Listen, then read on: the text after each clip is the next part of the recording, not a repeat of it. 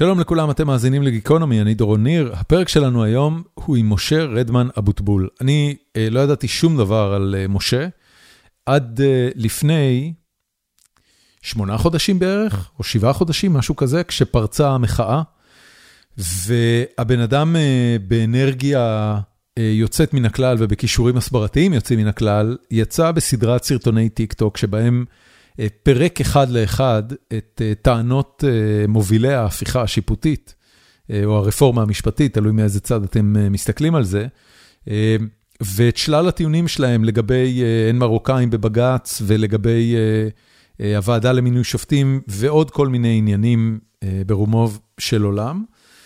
ומשה הפך לאחד האנשים הדומיננטיים והמובילים במחאה הזאת. לימים הפך להיות מאוד מאוד פעיל בהפגנות, חטף מכות רצח משוטרים, כולל אשפוז, מעצרים. עברו עליו שבעה חודשים לא, לא פשוטים בכלל, והוא בכלל בא מבית, מה שנקרא ילד טוב לוד, הייטקיסט או, או יזם, חי בתל מונד היום ומגדל את, את משפחתו וילדיו. לא מה שחשבתם. הפרק הזה מאוד הפתיע אותי וגם קצת טלטל אותי. והיה המון שאלות בסוף, פרק ארוך מהרגיל, אז אני אני מראש מתנצל, זה מקווה שתהנו בכל מקרה. בסוף הפרק, חפירה אישית שלי לרגל מאורע מאוד מאוד מאוד חשוב בחיי. בינתיים, שתהיה לכם האזנה נעימה, פרק 770 עם משה רדמן אבוטבול.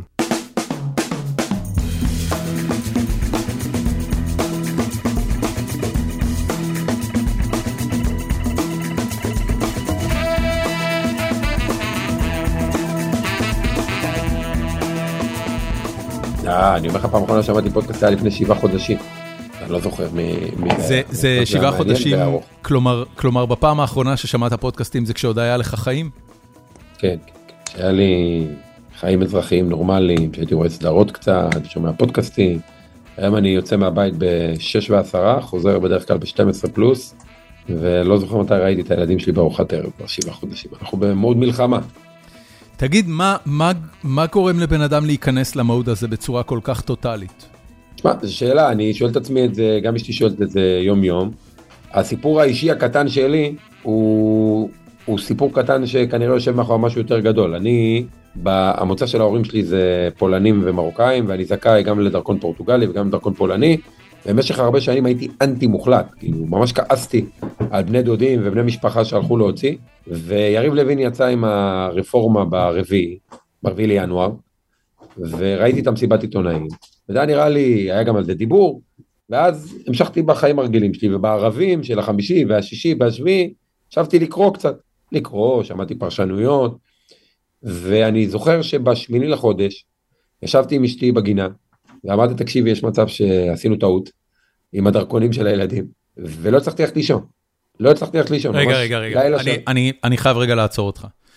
אה, בין הרביעי לחודש לשמיני לחודש, זה ארבעה ימים, אוקיי? אה, מה קראת ומה גילית ומה הבנת שהוביל אותך לכזו תחושה של חרדה קיומית בשמיני לחודש? הבנתי שיש פה ממשלה ש... יש מאחורי אג'נדה הרבה יותר גדולה מאיזה שניים, שלושה, ארבעה חוקים. Uh, הסתכלתי רגע פתאום בזום אאוט על הסיטואציה, אמרתי, what the fuck, איך הגענו למצב שכהנא ג'וניור, שזה בן גביר, הגיע לכנסת בכאלה היקפים, שמתי לב פתאום, שלא שמתי לב תוך כדי הבחירות, ביום שאחרי, כי אתה יודע, חייתי את החיים שלי, כן. שיותר מ-25% מהחיילים במדינת ישראל הצביעו לכהניסט גזען, כל הדברים האלה נתנו לי איזה, אתה יודע, פיצוץ לבועה ברמה של לא שהחלטתי ללכת יום אחרי להוציא דרכון, אבל עצם האמירה הזו, לראשונה, שהסביבה שלי, יש הרבה חבר'ה שעם דרכונים זרים, וחלקם כבר קנו בתים עוד לפני שנה-שנתיים ביוון ופורטוגל ואיפה שאתה לא רוצה. עצם האמירה הזאת שנאמרה אפילו בחצי צחוק לאשתי בערב, טלטלה אותי ברמה שאני אומר לך, לא הצלחתי לעצום עין. אה, וזהו, חזרתי למשרד יום יומיים אחרי, אה, אמרתי לעובדים, חבר'ה, אני מוציא פה את כולם לחל"ת, אני נכנס למסע שאני לא יודע מה אני הולך לעשות בו בדיוק, והחל"ת נהיה פיטורים, וזהו, משבעה חודשים. המשרד שעליו אתה מדבר זה חברת אניברס שניהלת אז? אה, שתי חברות, חברת אניברס שהתעסקה עם אה, פיתוח משחקים במציאות מדומה לטיפול בבעיות נפשיות, והייתה לי חברת הטמעה של בינה מלאכותית בתוך קורפרטים גדולים, בעיקר בינלאומיים. עבדנו עם מייקי, יוני, מה זה Anyverse, מה זה? זה היה סטארט-אפ, גייסת לו כסף? או שזה היה שלך? כאילו מימנת לא, בעצמך? לא, סלף-פנדד. אני יזם כבר uh, כמעט עשור. אוקיי. המיזם הזה ברובו מימנתי, גייסתי קצת and Family, uh, והחברת ייעוץ זה חברת ייעוץ מוכרת, שהיה לה לקוחות מאוד מאוד גדולים, uh, אבל הרגשתי שאני חייב לקפוץ לא, לאירוע הזה, לקחתי את הגזרה של הסברה, זאת אומרת אמרתי אני מאוד טוב בלהסביר, אני מדריך הרבה שנים, לימדתי פסיכומטרי, הרציתי באוניברסיטה בגיל צעיר, אני מרצה במכללה בתואר שני, העברתי הרצאות על חדשנות בכל העולם, אני יודע להסביר לא רע, אז אמרתי בוא ניקח את ההסברה, מרגיש שאף אחד לא מסביר את הצד שלנו. תגיד, אתה אי פעם אה, היית מעורב באירוע פוליטי בצורה כזאת? לא, לא, ממש לא. במחאה של 2011 הפגנת? היית בכלל חלק מזה? ב-2011 הייתי בן 26. אוקיי. אז הפגנתי, אתה יודע, כן, יצאנו לרוטשילד. כן, כן לא, היית לא, מעורב בהפגנות. לא דומיננטית, כן, כן. גם, אה, גם בבלפור, בפיקים, שהרגיש שאי אפשר לשתוק, אז יצאתי, אבל הייתי בצד, אתה יודע. הולך, אה, לוקח את, ה, אה, את הרגל של הצוללת וסוחב, או עם איזה דגל, לא מתבלט, עושה את העבודה ולא חי את זה. עושה את זה כי הרגשתי איזושהי שליחות, שליחות אזרחית, אבל באותה, באותם ימים הרגשתי טלטלה, זאת אומרת, הרגשתי שמשהו אחר קורה, סוג של שליחות לצאת ולעשות את זה, אני אומר לך עוד פעם, בלי איזושהי תוכנית סדורה. זאת אומרת, לא חשבתי שזה יתגלגל, שנהיה פה עוד מעט שמונה חודשים רצוף, בטח לא חשבתי שאני אמצא את עצמי באיזושהי פוזיציה ציבורית כזו או אחרת, uh, אבל אתה יודע, ממשימה למשימה, מאתגר לאתגר, uh, והנה אנחנו פה. אתה, אתה אומר לא, לא תכננתי, אתה לא בן אדם שלא מתכנן. אה, יש לך קריירה של יזם, כשאתה יוצא למסע כמו אה, לפתח משחקים דיגיטליים אה, לטיפול נפשי, ואתה מתקשר חזון כזה גם לעובדים וגם למשקיעים, אתה מתכנן חמש, עשר שנים קדימה, לפחות מבחינת תסריטים אפשריים, איך הדבר הזה הולך להיראות. כשאתה הולך וסוגר את כל זה, משבית את החיים שלך ומחליט לצלול פנימה לתוך מחאה, מה אתה חושב? כאילו, זה, זה, אתה הולך לפוליטיקה? לא, אבל זה הפעם הראשונה, אני אגיד לך זה הפעם הראשונה בחיים באמת שלא, לא רק שלא תכננתי, גם אפילו לא עשיתי pros and cons, אתה מבין? ממש הרגשתי, אתה יודע, זה כאילו עכשיו החיים אה, זימנו אותי לאיזה מלחמת אה, עצמאות שנייה, ואתה לא שואל שאלות, אתה יודע, אבא שלי שהגיעו במלחמת כיפור, ואמרו לו בוא תעלה על האחורה של הרכב, אתה צריך לנסוע למלחמה. הוא לא שאל, רגע, מה קורה פה, לאן, מתי יחזירו אותי? כן, אבל הייתה מדינה הרגשתי, שאמרה לו, צא למלחמה. מי אמר לך פה שצריך לצאת למלחמה? כל פנימי.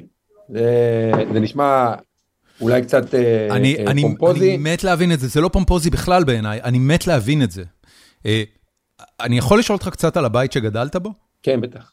אה, אתה אומר, אתה אומר פולני ומרוקאי, ואני גם שמתי לב ש, שעם פרוץ המחאה ועם התקדמות המחאה, אה, לפרופיל פייסבוק שלך נוסף אה, שם המשפחה של אימא שלך, אבוטבול. לא, אני מוסיף עכשיו גם לתעודת זהות, ממש בתהליך. יפה. קודם כל, ספר לי קצת על הבית שלך ואיך גדלת בו, ומה בדיוק היה, אתה יודע, אני מניח שכשראיתם אה, סרטי בורקס, חגיגה בסנוקר וכאלה, אתה מזדהה עם הצד הפולני או עם הצד המזרחי? מזרחי, מזרחי. למה? השם משפחה שלי רדמן, אבל גדלתי בשכונה שנגיד בהערכה גסה, 90 פלוס אחוז ממנה מולי עדות המזרח, שכונה קשת יום. איפה? משפחה קשת יום. בלוד. אוקיי. אה, זו שכונה, אתה יודע, הרבה פעמים אני נפגש עם חבר'ה, חברים שלי היום זה מהשרון ומתל אביב גם, ועדיין דרך אגב יש לי גם חברים מלוד, ו, ותמיד אומרים לי כן, גם אני גדלתי בשכונה קשה, אבל אז השכונה קשה שלהם זה בהרצליה וברמת שרון ובכפר סבא. שכונה קשה בלוד זה אומר שהיה לנו נרקומן בכניסה לבית ומזרקי סמים וחלק גדול מהחברים של ההורים של החברים שלי היו או נעצרים או נדקרים, זה שכונת לא אגיד שכונת פשע, אבל קרוב מאוד לשכונת פשע, כי לא הרגשנו פשע בילדות, אבל בית קשה, עם, עם, אתה יודע, לא היה לנו אף פעם יותר מדי, לא היה חסר אוכל, אבל לא היה יותר מדי, אבל משפחה סופר אה, מאפשרת, אמא שלי, אבא שלי היה עובד בעירייה, אמא שלי פועלת בחנות ספרים, מוכרת פשוטה בחנות ספרים, מה שאני נהייתה מנהלת של חנות ספרים קטנה, אה, ו... בעיקר דאגו כל הזמן שנלמד. של חנות ספרים אה, הוביל לזה שהיה הרבה ספרים בבית? אתה יודע, כן, לנהל חנות אפשר... כן. אימא שלי הדבר, בעיניי, החכם ביותר, ואישה מדהימה, שאני חייב לה את רוב מה שאני היום, הדבר, אם לא הכל, הדבר המרכזי שהקפידה עליו כשהיינו ילדים, זה ספר בשבוע. התחלתי את המסורת הזו, ספר בשבוע בגיל 7, אני היום עוד רגע בן 39, אני חושב שאני יכול לספור יד אחת את כמות השבועות שלא קראתי ספר גם, עד היום. גם עכשיו, בשבעה חודשים של המחאה. עד היום. איזה, היום אני עושה את איזה זה ספר? באודיבל. אה, היום אני באודיבל. עושה את זה באודיבל.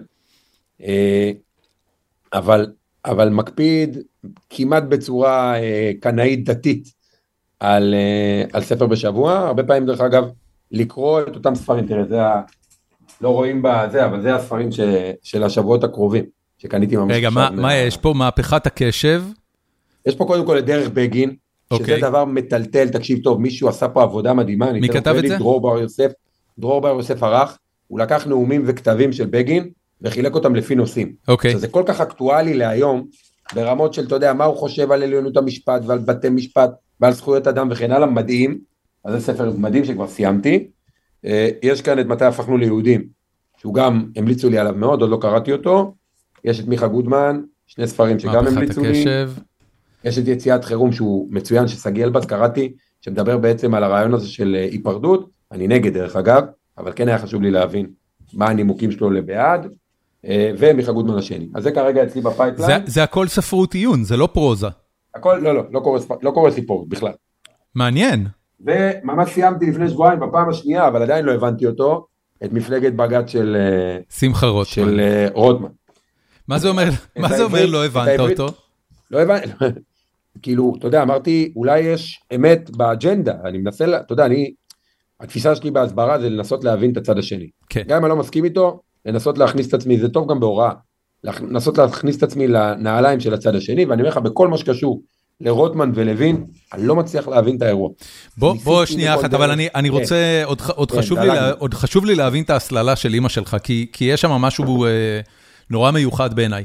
כש, כשאתם גדלתם בבית, אה, גם העניין הזה, העניין של אה, לרצות שהילדים שלך יקראו ספרים זה דבר אחד, אבל הייתה איזושהי תודעה בבית או איזושהי הסללה שההורים רצו שתצאו משם, שלא תחיו כן, בשכונה כן, הזאת? ברור, ברור. איך זה ברור. נשמע? מה, מה, זה, מה זה אומר כאילו? אז זה אין, זה כאילו, אתה יודע, לפעמים אנשים, החוכמה שלהם באה בפשטות. זאת אומרת, בניגוד למה שאני רואה היום של הורים של תהיו הכי טובים ותרוצו ותילחמו ותיאבקו ותהיו ב-400 חוגים. אה, אני, גם אני וגם אחותי היינו אה, תלמידים מחוננים, הי- למדתי בית ספר למחוננים, למדתי בבר אילן בבית ספר כבר בכיתה ו', היינו תלמידים שלימודים באו להם טוב, אבל אף פעם לא הייתה תחרותיות, אף פעם לא היו אומרים לנו מילה על מבחן שלא הצליח, או דברים כאלה, תמיד היה, אה, תקראו, תמיד היה, תלכו עם המצפן הערכי שלכם, כל מה שקשור לחברים, תלכו עם מי שאתם מאמינים, רק תראו שהם לא מדרדרים אתכם ממה שלימדנו אתכם בבית, ותמיד היה, אה, תחליטו לבד, תמיד. אני אומר לך ברמה של, אני, לא הרבה יודעים את זה דרך אגב, אני לא סיימתי תיכון. בכיתה י' החלטתי שמשעמם אותי התיכון, ואני רוצה בי"א-י"ב לשבת בים ולקרוא. ולעבוד, לקרוא, לעבוד, לקרוא, לעבוד, לקרוא, זה בגדול מה אז, שעשיתי. אז אין לך בגרות? לא, יש לי, הייתי התלמיד הראשון בישראל שעשה בגרות אוטודידקטית. לא אקסטרני, כי כשעזבתי את התיכון בכיתה י', אה, הגעתי למשרד החינוך והם אמרו לי צריך שמישהו יגיש אותך. היה אז, מדבר איתך לפני 20 ומשהו שנה, היה אה, תומשין ואנקורי וכל מיני כאלה בתי כן. ספר אקסטרני. כן, כן. אז אמרתי להם, אין, אין לי כסף, אני לא יכול לשלם לא לאנקורי ולא לתומשין, מה אני עושה? לא היה פתרון. וכתבתי מכתבים בתור בחור בן מה 16. זה לא היה פתרון? הפתרון זה לך לבית ספר. לא, לא רציתי, רציתי לעשות בגרות, בלי, בלי לשלם הון תועפות כדי שיגישו אותי, ולשמחתי הרבה משרד החינוך אפשר לי להיות מה שנקרא בגרות אה, אוטודידקטית, או קראו לזה בשם אחר, אני לא זוכר את השם, אה, והייתי פשוט מגיע לאיזה נקודה בבני ברק, שנקראת אה, יחידת הבגרויות החיצוניות או משהו כזה, משלם על בגרות, מגיע אחרי חודשיים לאיזה בית ספר שאמרו לי, אמיתי, בית ספר שכאילו ילדים לומדים רגיל באיזה נקודה בארץ, ועושה את הבגרות. זה היה מדהים דרך אגב, זה היה השנתיים הכי, הכי בונות. לא, לא, סליחה על השאלה, אבל לא יותר פשוט ללכת לבית ספר וזהו? כאילו כמה שעות ביום לא. ולסגור עניין? כן, אה, לא, לא הייתי לומד ביום יום, ביום יום הייתי קורא. קורא, קורא, קורא, קורא. ו- ועשית בגרות מלאה? כן, כמה- בטח, כמה. יחידות מתמטיקה? כמה יחידות אנגלית? אה, חמש וחמש, אם אני זוכר נכון. לא, יש לי בגרות טובה, למדתי באוניברסיטה, הייתי מצטיין, היה לי פסיכומטרי גבוה מאוד מאוד מאוד. ושנתיים התנתקת מכל החברים שלך, התנתקת מהכל? לא, היה לי יום, היה לי סדר יום אחר. ספר לי, איך- איך נראה יום כזה? רגע.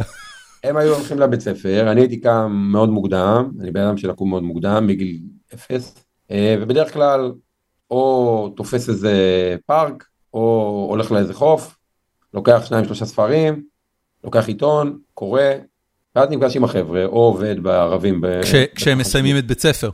כן. ואתה מגיע, אתה מגיע שזוף עם ריח של ים, כן, ושני ספרים כן, מתחת. לזרוע, וצופים, בדיוק, וצופים. והולך לצופים. נפגשים הרבה בצופים, כן. רגע, אבל בכיתה, בתיכון י"ב זה כבר אומר בלי- הדרכת בצופים. בלי איזה, בלי איזה, אה, הייתי מרכז אה, מפעלים, רק אציין. בלי, Oh. בלי איזה, בלי איזה אג'נדה, דרך אגב, של נגיד, אה, רציתי ללמוד משהו ספציפי מהספרים, פשוט הייתי מתחיל לגלוש עם הדמיון, מביוגרפיות של היטלר, שני כרכים, אלף עמוד, דרך כל מיני מלחמה ושלום, חלק נתפס, חלק לא נתפס, סתם חיפשתי את עצמי, אתה יודע.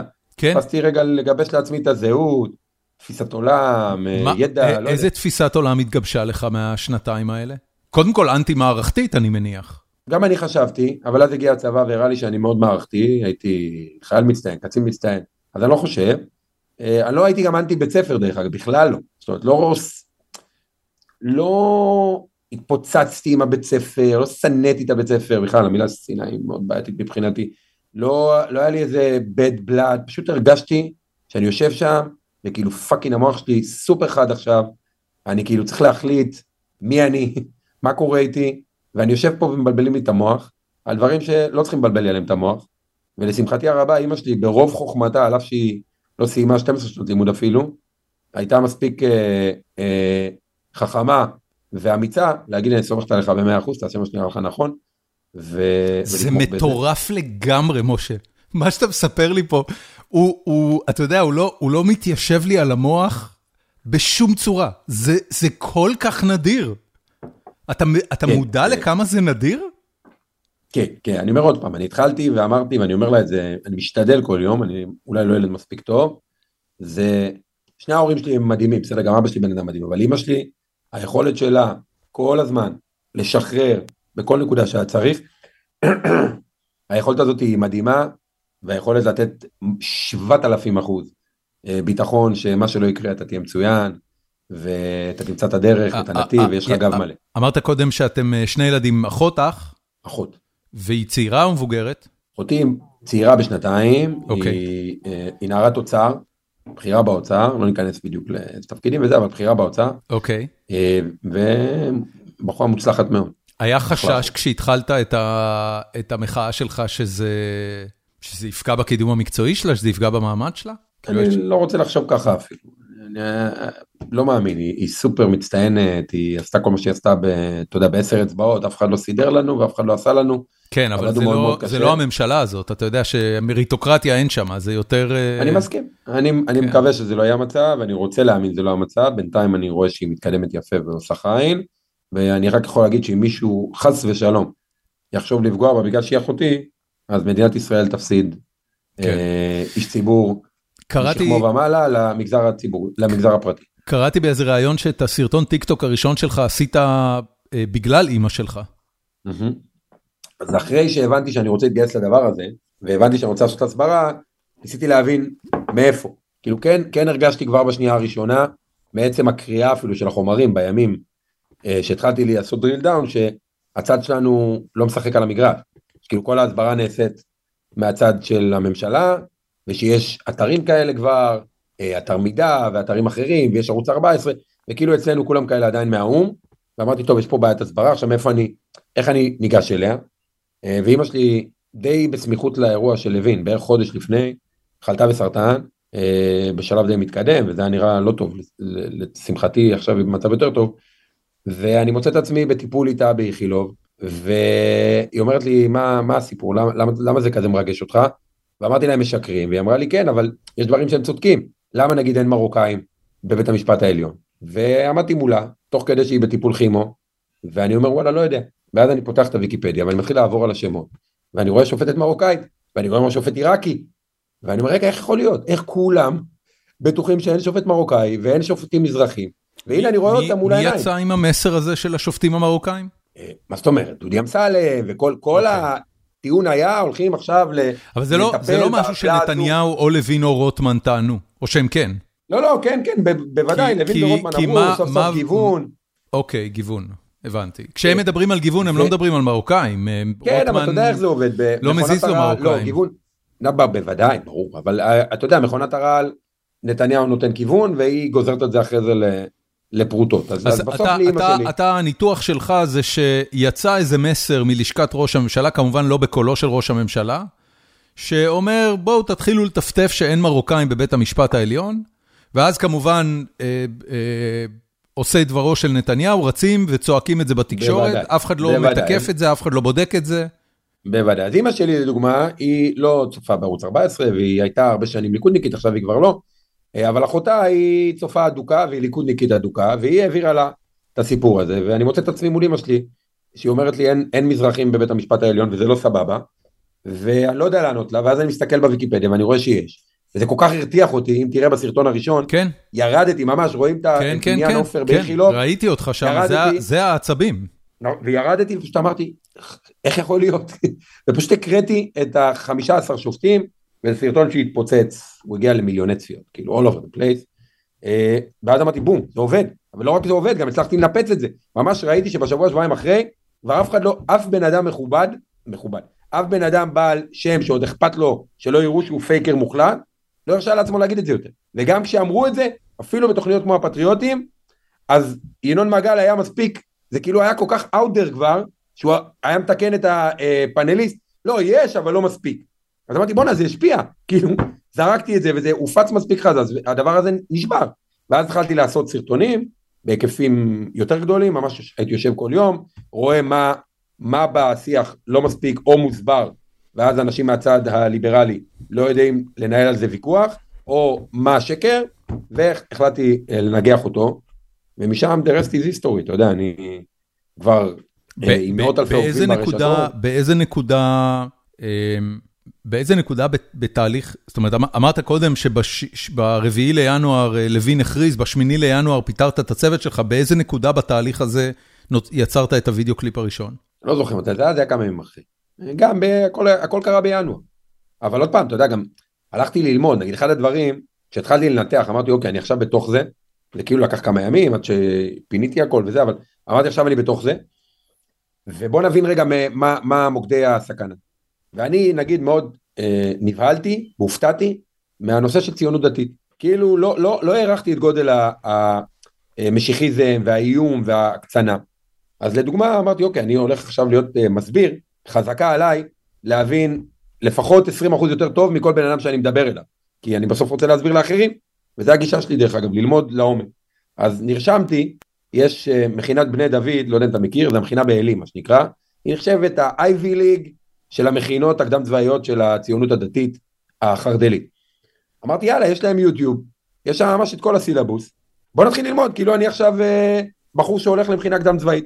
ישבתי יום אחרי יום אחרי יום אחרי יום אחרי יום על התכנים ונדהמתי ממה קורה שם אז אתה יודע אז אמרתי אוקיי בניתי עכשיו ידע אז התחלתי לדבר עליהם. מה, מה נדהמת? בניתי ידע. ממה, רגע ממה נדהמת? אה, נדהמתי מזה שבתפיסה הציבורית שלנו אה, התפיסות הקנאיות, כהניסטיות, מיזוגניות, הן, אה, הן נחלתן של מעט אנשים, אה, אבל לאט לאט יותר ויותר מהדעות האלה נכנסו למיינסטרים הציוני דתי. עכשיו היו איתי אנשים בצבא, כיפות סרוגות, חלק מהמשפחה שלי הם כיפות סרוגות, יש לי חברים טובים שהם כיפות סרוגות, אבל איכשהו מה שפעם היה הקיצון של הקיצון, נכנס להם למערכות הלימוד. מכינה קדם צבאית, שהיא מיינסטרים, שחבר'ה גם טובים, אוהבי ישראל, ציונים ליברליים מרעננה שולחים את הילדים שלהם לשם, אתה שומע מה אומר המרצה, והאוזניים לא, לא, לא, לא מצליחות להכיל את זה. על טהרת היהדות, וזה אה, שיהודי הוא לא כמו, אה, אין לו, הוא, הוא לא בן אדם כמו כל בן אדם אחר, והוא האור של העולם, וכל מיני דברים שלי אישית יצרו טלטלה, כי אני לא חייתי ב... ב לא, לא ראיתי אותם ככה. עכשיו, דרך אגב, זה לא בהכרח אומר שהם ככה, אבל לאט לאט הקיצוניות נכנסת אליהם כנראה בדלת האחורית בלי שהם באמת מרגישים. אז ככה כל פעם שנכנסתי לאיזה תיבת פנדורה כזו, גיליתי עולם ומלואו. נכנסתי לעולם של המשפט החוקתי, אה, ופניתי ליניב רוזנאי, וביקשתי פגישות עם ברק ועם אה, פרוקצ'ה, ועם כל מיני כאלה נשיאי עליון ו- ומחוזי, ואמרתי להם, תלמדו אותי, ספרו לי את הסיפור, ודן מרידור, ספרו לי מה קרה, והתחלתי ללמוד, ובכל מקום אתה מגלה או אה, תיבת פנדורה של איזה איום מטורף שלא הכרת, או פשוט ערימה של נתונים שסותרים לגמרי את מה שקורה בשיח. ואז כל פעם שלמדתי הלכתי להגיש את זה. אה, אז המשפטי היה הראשון, אם אני זוכר נכון שיצאתי איתו, זה היה איזה חודש מרוכז כזה, הסברתי מה זה חוקי יסוד ומה קרה במהפכה המשפטית, ועברתי על פרוטוקולים וכן הלאה וכן הלאה. אני, אני... אתה מתאר פה שני תהליכים אה, שאני מנסה להבין את, ה, את הקשר ביניהם אצלך. קודם כל, יריב לוין כבר הרבה הרבה זמן מדבר על שינוי ורפורמה במערכת המשפט. אה, לטענתו, וגם לטענת שמחה רוטמן, המטרה היא להפוך את מערכת המשפט לדמוקרטית יותר וייצוגית יותר. דמוקרטית במובן הזה שהיא מייצגת את רצון העם. הדבר הזה כולל בתוכו את עניין עילת הסבירות, שבו לכאורה בא הפרלמנט ואומר, תקשיבו, לא מתאים לנו יותר שאנחנו בתור הריבון שמייצג את העם, 64 חברי כנסת נבחרים על ידי העם, לא מתאים לנו שאתם תפסלו החלטות שלנו. לכם לא נראה שזה סביר? יופי שזה לא, לא נראה לכם שזה סביר. אתם, אתם אנשים מסוג מסוים, אתם מיליה מסוים, אנחנו הריבון, אנחנו הדמוקרטיה. כך רצוי שיהיה בדמוקרטיות, אוקיי? אבל רוב מי שמתנהל היום במאבק, שאתה אחד ממוביליו, הסיפור ביניהם הוא לא ייצוג טוב יותר בבית המשפט של העם. הסיפור הוא אה, ש, שהטענה היא שזה כחש. זאת אומרת, החבר'ה האלה משקרים. הם רוצים לבטל את עילת הסבירות, הם רוצים להחליש את בית המשפט. יום אחרי זה הם יתחילו להעביר סדרה של חוקים שאלוהים ישמור, שיהרסו את החיים, שיהרסו את הכלכלה, ידה ידה ידה. נכון? זה, זה, כן, זה התזה? כן, כן. כן אני, אני, אגיד, אני אגיד יותר מזה. בסוף, החוכמה, נדבר אחרי זה על, על המחאה כנראה, אבל אז אני אגיד, אני אגיד שם יותר לעומק, אבל החוכמה של יריב לוין ורוטמן בפרט, היא היכולת שלו לקחת אותנו לפרוצדורה ולסעיף הספציפי במשפט המשווה בין ניו זילנד לבין ישראל, כדי שלא נראה בסוף את היער כולו. היער כולו, שמדובר באנשים שאומרים קבל עם ועדה, שמדינת ישראל כמו שהיא נראית היום, לא מתאימה להם. אמר רוטמן בקולו, ורוטמן אם אתה שומע אתה יכול לתבע אותי, אבל אתה לא תתבע כי זה האמת, אמר בקולו, מבחינתי החוק, התורה היא החוקה, והיא הדמוקרטיה, ובן אדם שהולך בלי כיפה, הוא פוגע בדמוקרטיה. אז זה לא שעכשיו לקחתי אדם שבאמת הייתה איזושהי בעיה ספציפית באיזה ייצוג ספציפי והוא מנסה לפתור, אני שומע את האג'נדות שלו, אני שומע את האג'נדות של יריב לוין, אני שומע את האג'נדות של סמוטריץ', שפרסם את זה, אני לא צריך אפילו להיות אה, אה, קורא מחשבות. סמוטריץ' רוצה בית מקדש שלישי, הכל בסדר, אנחנו יודעים במי מדובר. עזוב, גם בתוכנית ההכרעה, בוא. אתה כן, מכיר את תוכנית כן, כן, ההכרעה? אני אתן למאזינים במילה. תוכנית ההכרעה של סמוטריץ' זה איזה פתרון ילדותי, הזוי, גזעני, איך הוא חושב שצריך לפתור את הבעיה הערבית בישראל ואיך צריך לפתור את הבעיה הפלסטינאית. בגדול, מי שלא מתאים לנו, נזרוק אותו מהמדינה, ואת הרשות נפרק, חי, אתה יודע, באיזה עולם אוטופי, דמיוני, שלאנשים אין זכויות, שאין עולם, שאין קהילה בינלאומית, שישראל לא תלויה במדינות, הזוי לחלוטין. עכשיו, כשאתה מסתכל על האג'נדות האלה מצד אחד, אתה מסתכל על השקרים בטיעונים מצד שני, ואתה אומר, אני לא יכול לתת להם לקחת אותי לפרוצדורה, וברור לי מה הם הולכים, אז יכול להיות שבאיזה סעיף ספציפי מתוך ה-225 חוקים, אולי הם גם צודקים, אבל מי עושה אותם ומה עומד מאחורי זה, ואיך נראית התמונה הגדולה, ובתמונה הגדולה, המטרה שלהם זה לפרק את מערכת המשפט. בכל אחד מסיבותיו הוא, אפשר לנתח אותן דרך אגב, מה הסיבות של נתניהו, מה הסיבות של אמסלם וחבריו, מה הסיבות של דרי וגולדקנופ, מה הסיבה של נתניהו לדעתך? נתניהו לא רוצה, פעם אחת הוא לא רוצה לעמוד בבית המשפט, הוא רוצה שהמשפט אה, שלו יבוטל, ופעם שנייה הוא היום ב state of mind, שהוא המנהיג היהודי של העם היהודי אחרי השואה, ואם הוא ילך, מדינת ישראל לא תשרוד, והוא רוצה לשלוט פה עד שהוא לא יוכל יותר. וצריך לבנות את הקונסטרוקציה לזה. צריך בית משפט שלא יישב עליו, אפילו, תסתכל כמה בן אדם מתוחכם. בדיוק, תסתכל כמה בן אדם מתוחכם. ראית את הבזבוזים עכשיו? יש לנתניהו בית ברחוב עזה, בירושלים, יש לו בית בקיסריה, אנחנו מממנים את שניהם, ויש לו את בלפור שעכשיו עובר שיפוצים. אבל לא הסתדר לו לנסוע מקיסריה לכנסת ולמשרד ראש הממשלה, אז הוא הלך לוולדורף אסטוריה, אוקיי? עכשיו למה? הוא רוצה לחיות ככה, הוא רוצה ללכת למושב רמות ולקחת את כל הקומפלקס, הוא רוצה ללכת לנווה עתיב ולסגור את כל היישוב, כמו רודנים, כמו דיקטטורים. אז מה הוא עשה כמהלך מקדים? הוא עשה דה-לגיטימציה לבנט והמציא שהוא שיפץ את הבית שלו ב-50 מיליון. אז היום פתאום זה לגיטימי בציבור. שאתה תגיד לציבור איך יכול להיות שראש ממשלה סוגר יישוב שלם? מה אנחנו, איפה? אז אומרים לא, אבל גם בנט לקח 50 מיליון. אז הוא כל הזמן שולח בוא, כוח זה לא, אה, חלוץ. זה, זה אפילו לא שיחה רצינית אה, אה, לדבר על הטיעונים האלה. תקשיב, אני רוצה לשאול אותך שאלה, אתה, אתה, איך נראית היום המחאה? אנחנו שבעה חודשים פנימה, החיים שלך נמחקו לגמרי לטובת העניין הזה. יש, יש, לה, יש למחאה באמת מנהיגות? תשמע, אחד הדברים היפים במחאה הזו, זה שהיא מאוד מאוד מאוד מבוזרת, אוקיי? גם ברמת היצירתיות, גם ברמת היוזמות. יש בסוף מאות אנשים, אולי אפילו יותר, שזה מה שהם עושים, אנשים, בין אם זה אנשים שהחליטו כן, שהם עושים הכול. כן, זה בסדר אחי, אבל אתה בקבוצת וואטסאפ ספציפית של אנשים שמתאמים, מי בקבוצה הזאת? מה, מה זה ה... אז... האם יש בכלל קונספט של, של מובילי מחאה? כן, בוודאי, זה עוד פעם, זה לא מוב...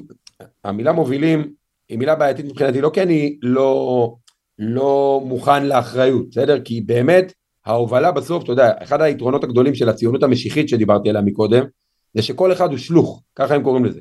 כל אחד רואה את עצמו כאילו הכל על הגב שלו, ולכן להגיד את המילה מובילים בצורה כזאת, כאילו אנחנו איזה חמישייה שמארגנים הכל וכל השאר צריכים לעשות, זה מוריד אחריות מהצד, מכל אחד מהאזרחים. יש היום 2.2, כך נתון, סקר מלפני כמה שבועות, הראה לנו ש-2.2 מיליון אזרחים יצאו לפחות להפגנה אחת מינואר עד אוגוסט.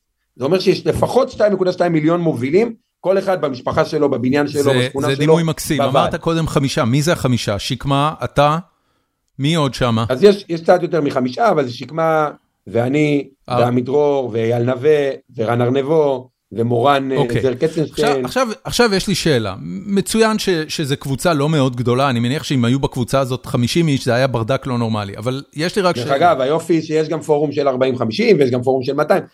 הביזור הוא לא ממקום היררכי. בסוף זה לא שעכשיו יושב אה, משה רדמן או שקמה ברסלר או מישהו אחר ואומר אה, ממחר כולם יצאו ל... לא, יש לנו רעיון, מהמם. אנחנו מעבירים אותו בקבוצות השונות, הוא מאומץ, מאומץ, לא מאומץ, לא מאומץ. עכשיו יש לי שאלה, אוקיי? אה, אתה יזם, אתה יודע לדמיין מסלול של עסק או חברה או, או מוצר שאתה מרים, משלב הרעיון, דרך ה execution ועד לתסריטים שונים של הצלחה. אוקיי?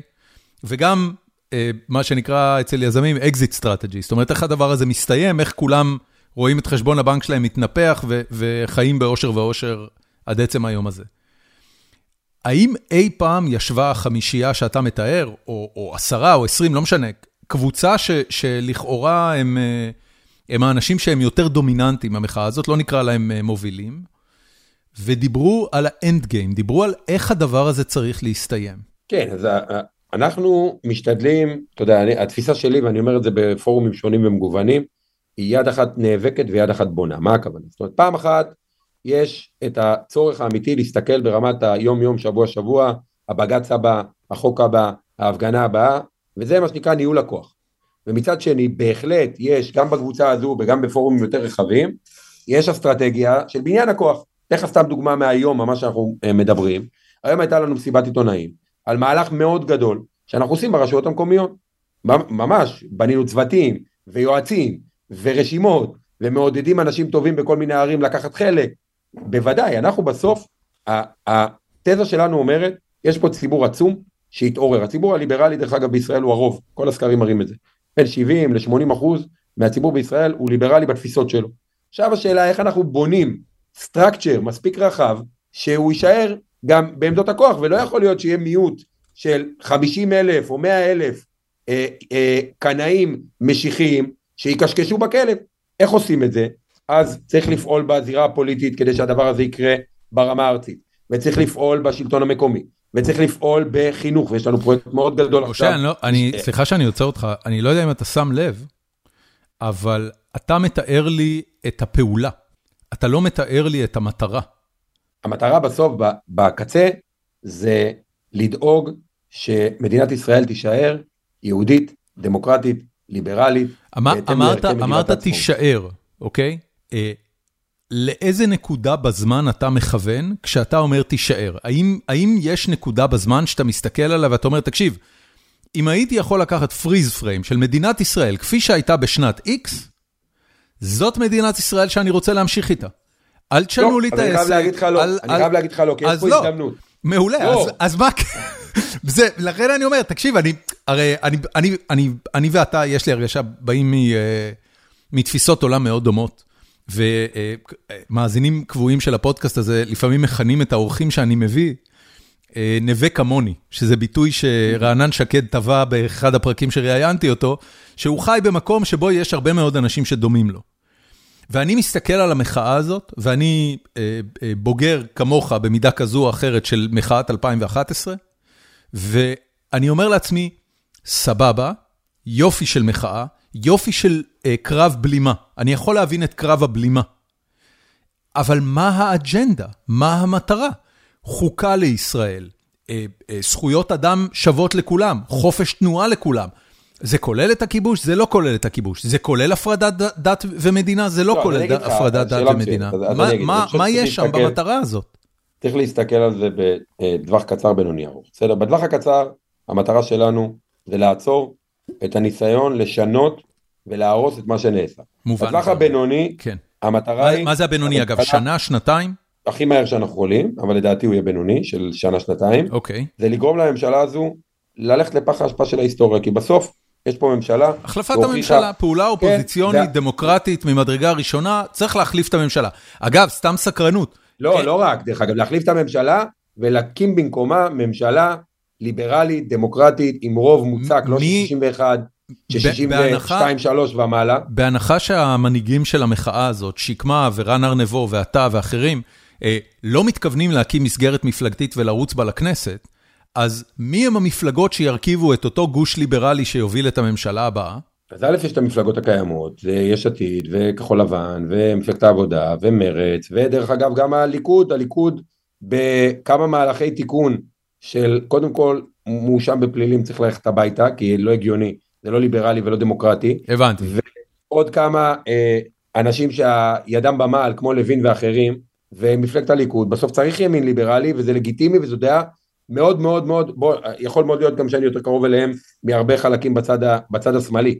זאת אומרת, חד משמעית צריכה להיות גם מפלגת ימין, ו, ובסוף יהיה פה איזושהי, אה, איזושהי ממשלה ליברל דמוקרטית שיש בה רוב מוצק, שיביא לאנדגיים. אני, הזה... אני, אני, עצור, רגע, אני רוצה, כי, כי אמרת פה דברים אה, נהדרים, שאגב, הרבה מאוד אנשים, אני שומע אותם אומרים את זה במערכת הפוליטית. אה, וזה אגב מוביל למסקנה, כי מה שאמרת הרגע בעצם, זה ביום שביבי הולך, הליכוד היא מפלגה סופר לגיטימית להקים איתה ממשלת אחדות ציונית אה, אה, רחבה. זאת אומרת, אה, אה, בני גנץ, יאיר לפיד, מי שיוביל את הליכוד, מי אגב אתה חושב יוביל את הליכוד? אני לא, אני לא פוליטיקאי, אני יכול להגיד לך דרך אגב שהליכוד מיום ליום נהיית פחות ופחות, ולכן הדבר הזה צריך לקרות, או שתבוא מפלגה אחרת ותיקח להם את המקום, בתור מפלגת ימין ליברלי. הליכוד בשום... אה, שלמה קרעי לדוגמה, הוא אדם קיצוני לא פחות מסמוטריץ' ובן גביר. ואביחי בוארון, חבר כנסת בליכוד, הוא אדם לא פחות קיצוני מסמוטריץ' ובן גביר. וכבר היום, הימין המשיחי, קנאי, דתי, כן, אבל אתה יודע, ש... אתה יודע שמצביעי הליכוד, אה, כשהם מסתכלים על הליכוד, הם רואים את ביבי, והם סומכים על ביבי, וביבי אה, שומר את הקנאים צ'ק, ושומר את החילונים צ'ק. אבל אני, אבל זו שאלה נורא נורא חשובה בעיניי. אתה בעצם אומר, צריך שביבי יסתלק מהמפה הפוליטית, לא יהיה מועמד יותר לבחירה, אה, יפסיק אה, אה, לחלוב את המנגנונים המפלגתיים והממלכתיים לצרכיו האישיים. אין סצנריו שאני מצליח לראות אותו, שבו נתניהו מוותר על כיסא ראש הממשלה. בן אדם, אתה יודע עם מי יש לך עסק. הוא יידבק לכיסא ראש הממשלה בציפורניים, ולא יעזוב... זה לא מתפקידי, זה לא מתפקידי. זה בסדר שזה לא מתפקידך, אבל אתם מתכננים משהו, אתם יושבים ומדברים. אז אני אומר, התכנון הראשון זה לעצור את ההפיכה. אני מאמין ומקווה שתוך כדי הקרב לעצור את ההפיכה המשטרית הזו, ולאור העובדה שהצד השני לא מתכוון להתקפל בכזו קלות, כי הוא חיכה לזה 15 ו-20 ו-30 שנה, לנקודה הזו שיהיה ראש ממשלה חלש, שייתן להם להוציא את כל החזיונות או הזיות אה, לפועל, ולכן הם לא יוותרו בקלות.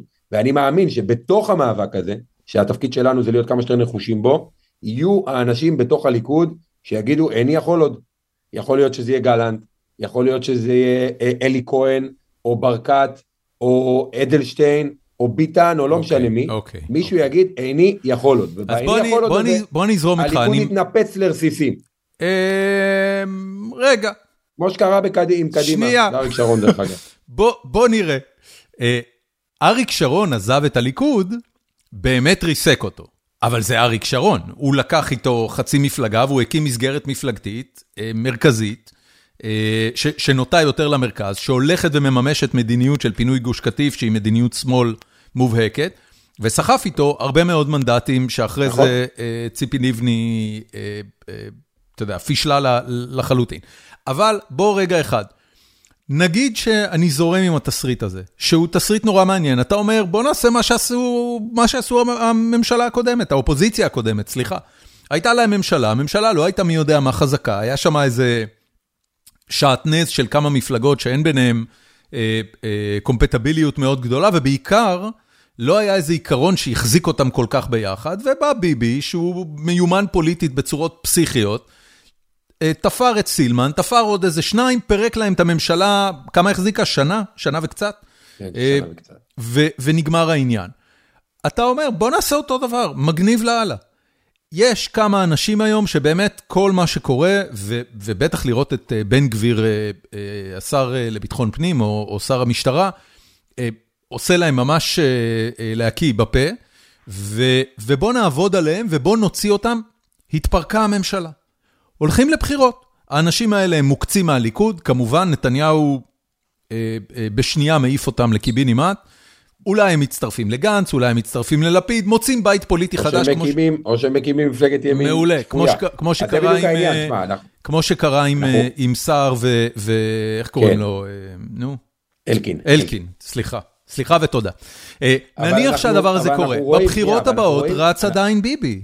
זאת אומרת, גם אם זה קורה מתישהו בשנתיים הקרובות. אבל לא יהיה לו סיכוי, אתה רואה כבר היום, תשמע, אתה רואה סקרים, סקרי עומק ולא אוקיי. סקרי עומק, אתה זאת רואה, אומרת, הת- שנתניהו התזה היא, אם מצליחים לגרד שלושה, ארבעה אה, חברי כנסת מהליכוד, או או מהקואליציה, ובעצם מובילים לבחירות, נתניהו לא נבחר שנית, זה מה שאתה חושב. או או לחילופין, או שאתה גורם להם לא לעבור צד, אלא פשוט לא לתמוך בהפיכה, ואז השותפים שההפיכה הזו היא בדמם יפילו את הממשלה. אני לא יודע מאיפה הקונסטרוקציה הזו תיפול. יכול להיות שבסוף יבוא אה, אותו גלנט, שאולי יש לו עדיין איזושהי טיפה אה, אה, אחריות או איזשהו עמוד שדרה מוסרי, ויגיד, תקשיבו, אני לחוק ההשתמטות לא מוכן להצביע, ואז יבוא החרדים ויגיד, אתה יודע מה, אם הוא לא מצביע, אני הולך לבחירות.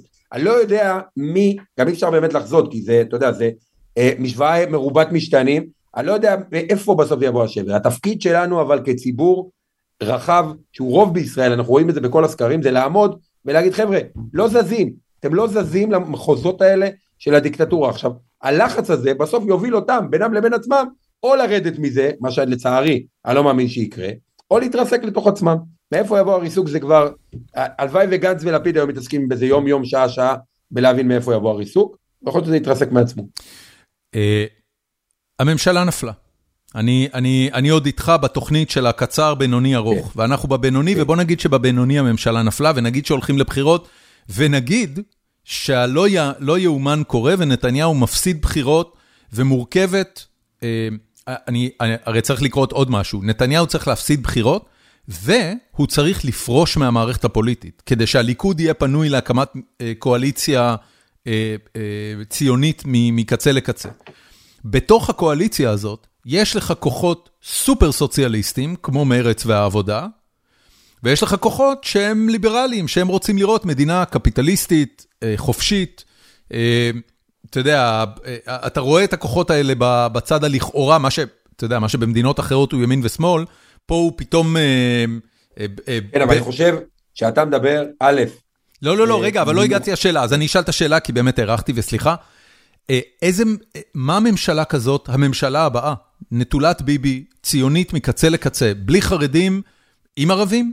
לא, אני לא אומר בלי, דרך אגב, יכול להיות שתהיה עם חרדים, יכול להיות שתהיה עם ערבים. אני מהי המדיניות שממשלה בדיוק, צריכה. לממש? אני גוזר הפוך, אני בא ואומר, בסוף, אני אגיד יותר מזה דרך אגב, אני אפתיע אותך, אני חושב שמדינת ישראל, מה שקורה עכשיו עם ממשלת החורבן הזו, לא, הוא לא וקטור חדש. אני חושב שפשוט המדינה הזו כבר בערך 15-20 שנה, נמצאת באיזה וקטור לא טוב, אוקיי, באיזה מדרון, היא עשתה את הצלילה הזו על הילוך ראשון, הגיעה ממשלת המטורללים והעבירה לטורבו, והיא מדרדרת אותנו בתהום. הוקטור הוא אותו וקטור, הכיוון הוא אותו כיוון, אנחנו כבר בירידה לא מעט שנים, שנות נתניהו ואולי אפילו קצת לפניו. עכשיו, אנחנו צריכים ממשלה שתדע להזיז, לא להרים אמברקס. עצירת ההפיכה זה להרים אמברקס, אוקיי?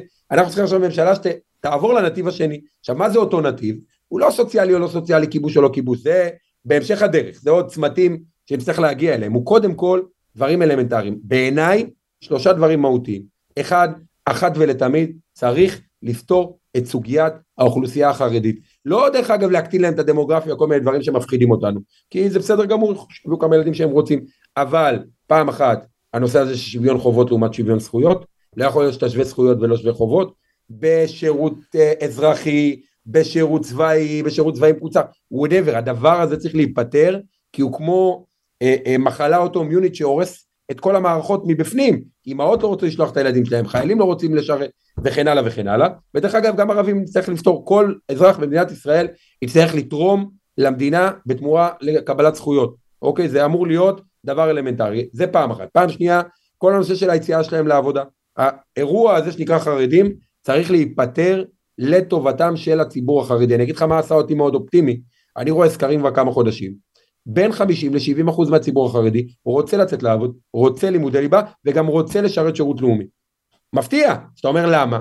כי יושב שם איזה גפני משנת 89 ולא נותן להם, כי טוב לו תלושים, טוב לו תלות, אני אספר לך אפילו סיפור שהיה לי עם אחד מהשרים החרדים. למה אם ככה הם ממשיכים להצביע להנהגה שלהם?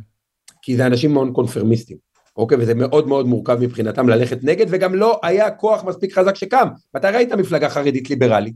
לא ראית. לא ראית. אין אלטרנטיבה, נכון?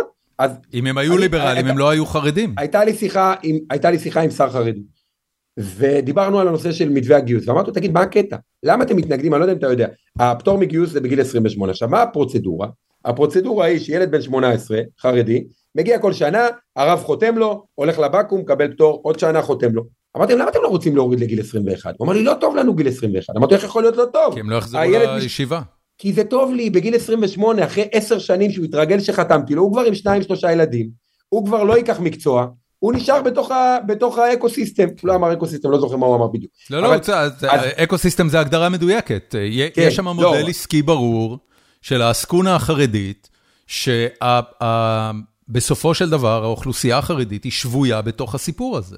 אז פעם אחת, אז פעם אחת זה לפתור את הסוגיה הזו, זה לא קשור לסוציאלי או לא סוציאלי, זו בעיה שחייבת להיפתר, יכלנו להתעלם ממנה, אתה יודע, מישהו דימה לי את זה בשיחה, זה כמו F-16 שיש לו איזה ציפור קטנה על האף, אז זה לא משפיע, אבל היום זה פיל, זה הולך ונהיה פיל מבחינת הדמוגרפיה, ולכן הדבר הזה צריך להיפתר. הדבר השני, כל נושא מערכות החינוך השונות במדינת ישראל, זו פצצה מתקתקת, גם החינוך הממלכתי דתי, גם החינוך החרדי, גם החינוך הערבי, צריך הנהגה שתעשה פה מערכת חינוך אחת, ליברלית, מערבית, דמוקרטית, עם אחוז מסוים ללימודי העשרה. אתה חרדי, אתה רוצה שהילדים שלך ילמדו גמרא, שילמדו גמרא, אתה דתי-לאומי, אתה רוצה שהם ילמדו את אה, הרב קוק, שילמדו הרב קוק, אתה חילוני אתאיסט, אתה רוצה שהם ילמדו כתבי whatever בודה, שילמדו בודה, לא מעניין אותי.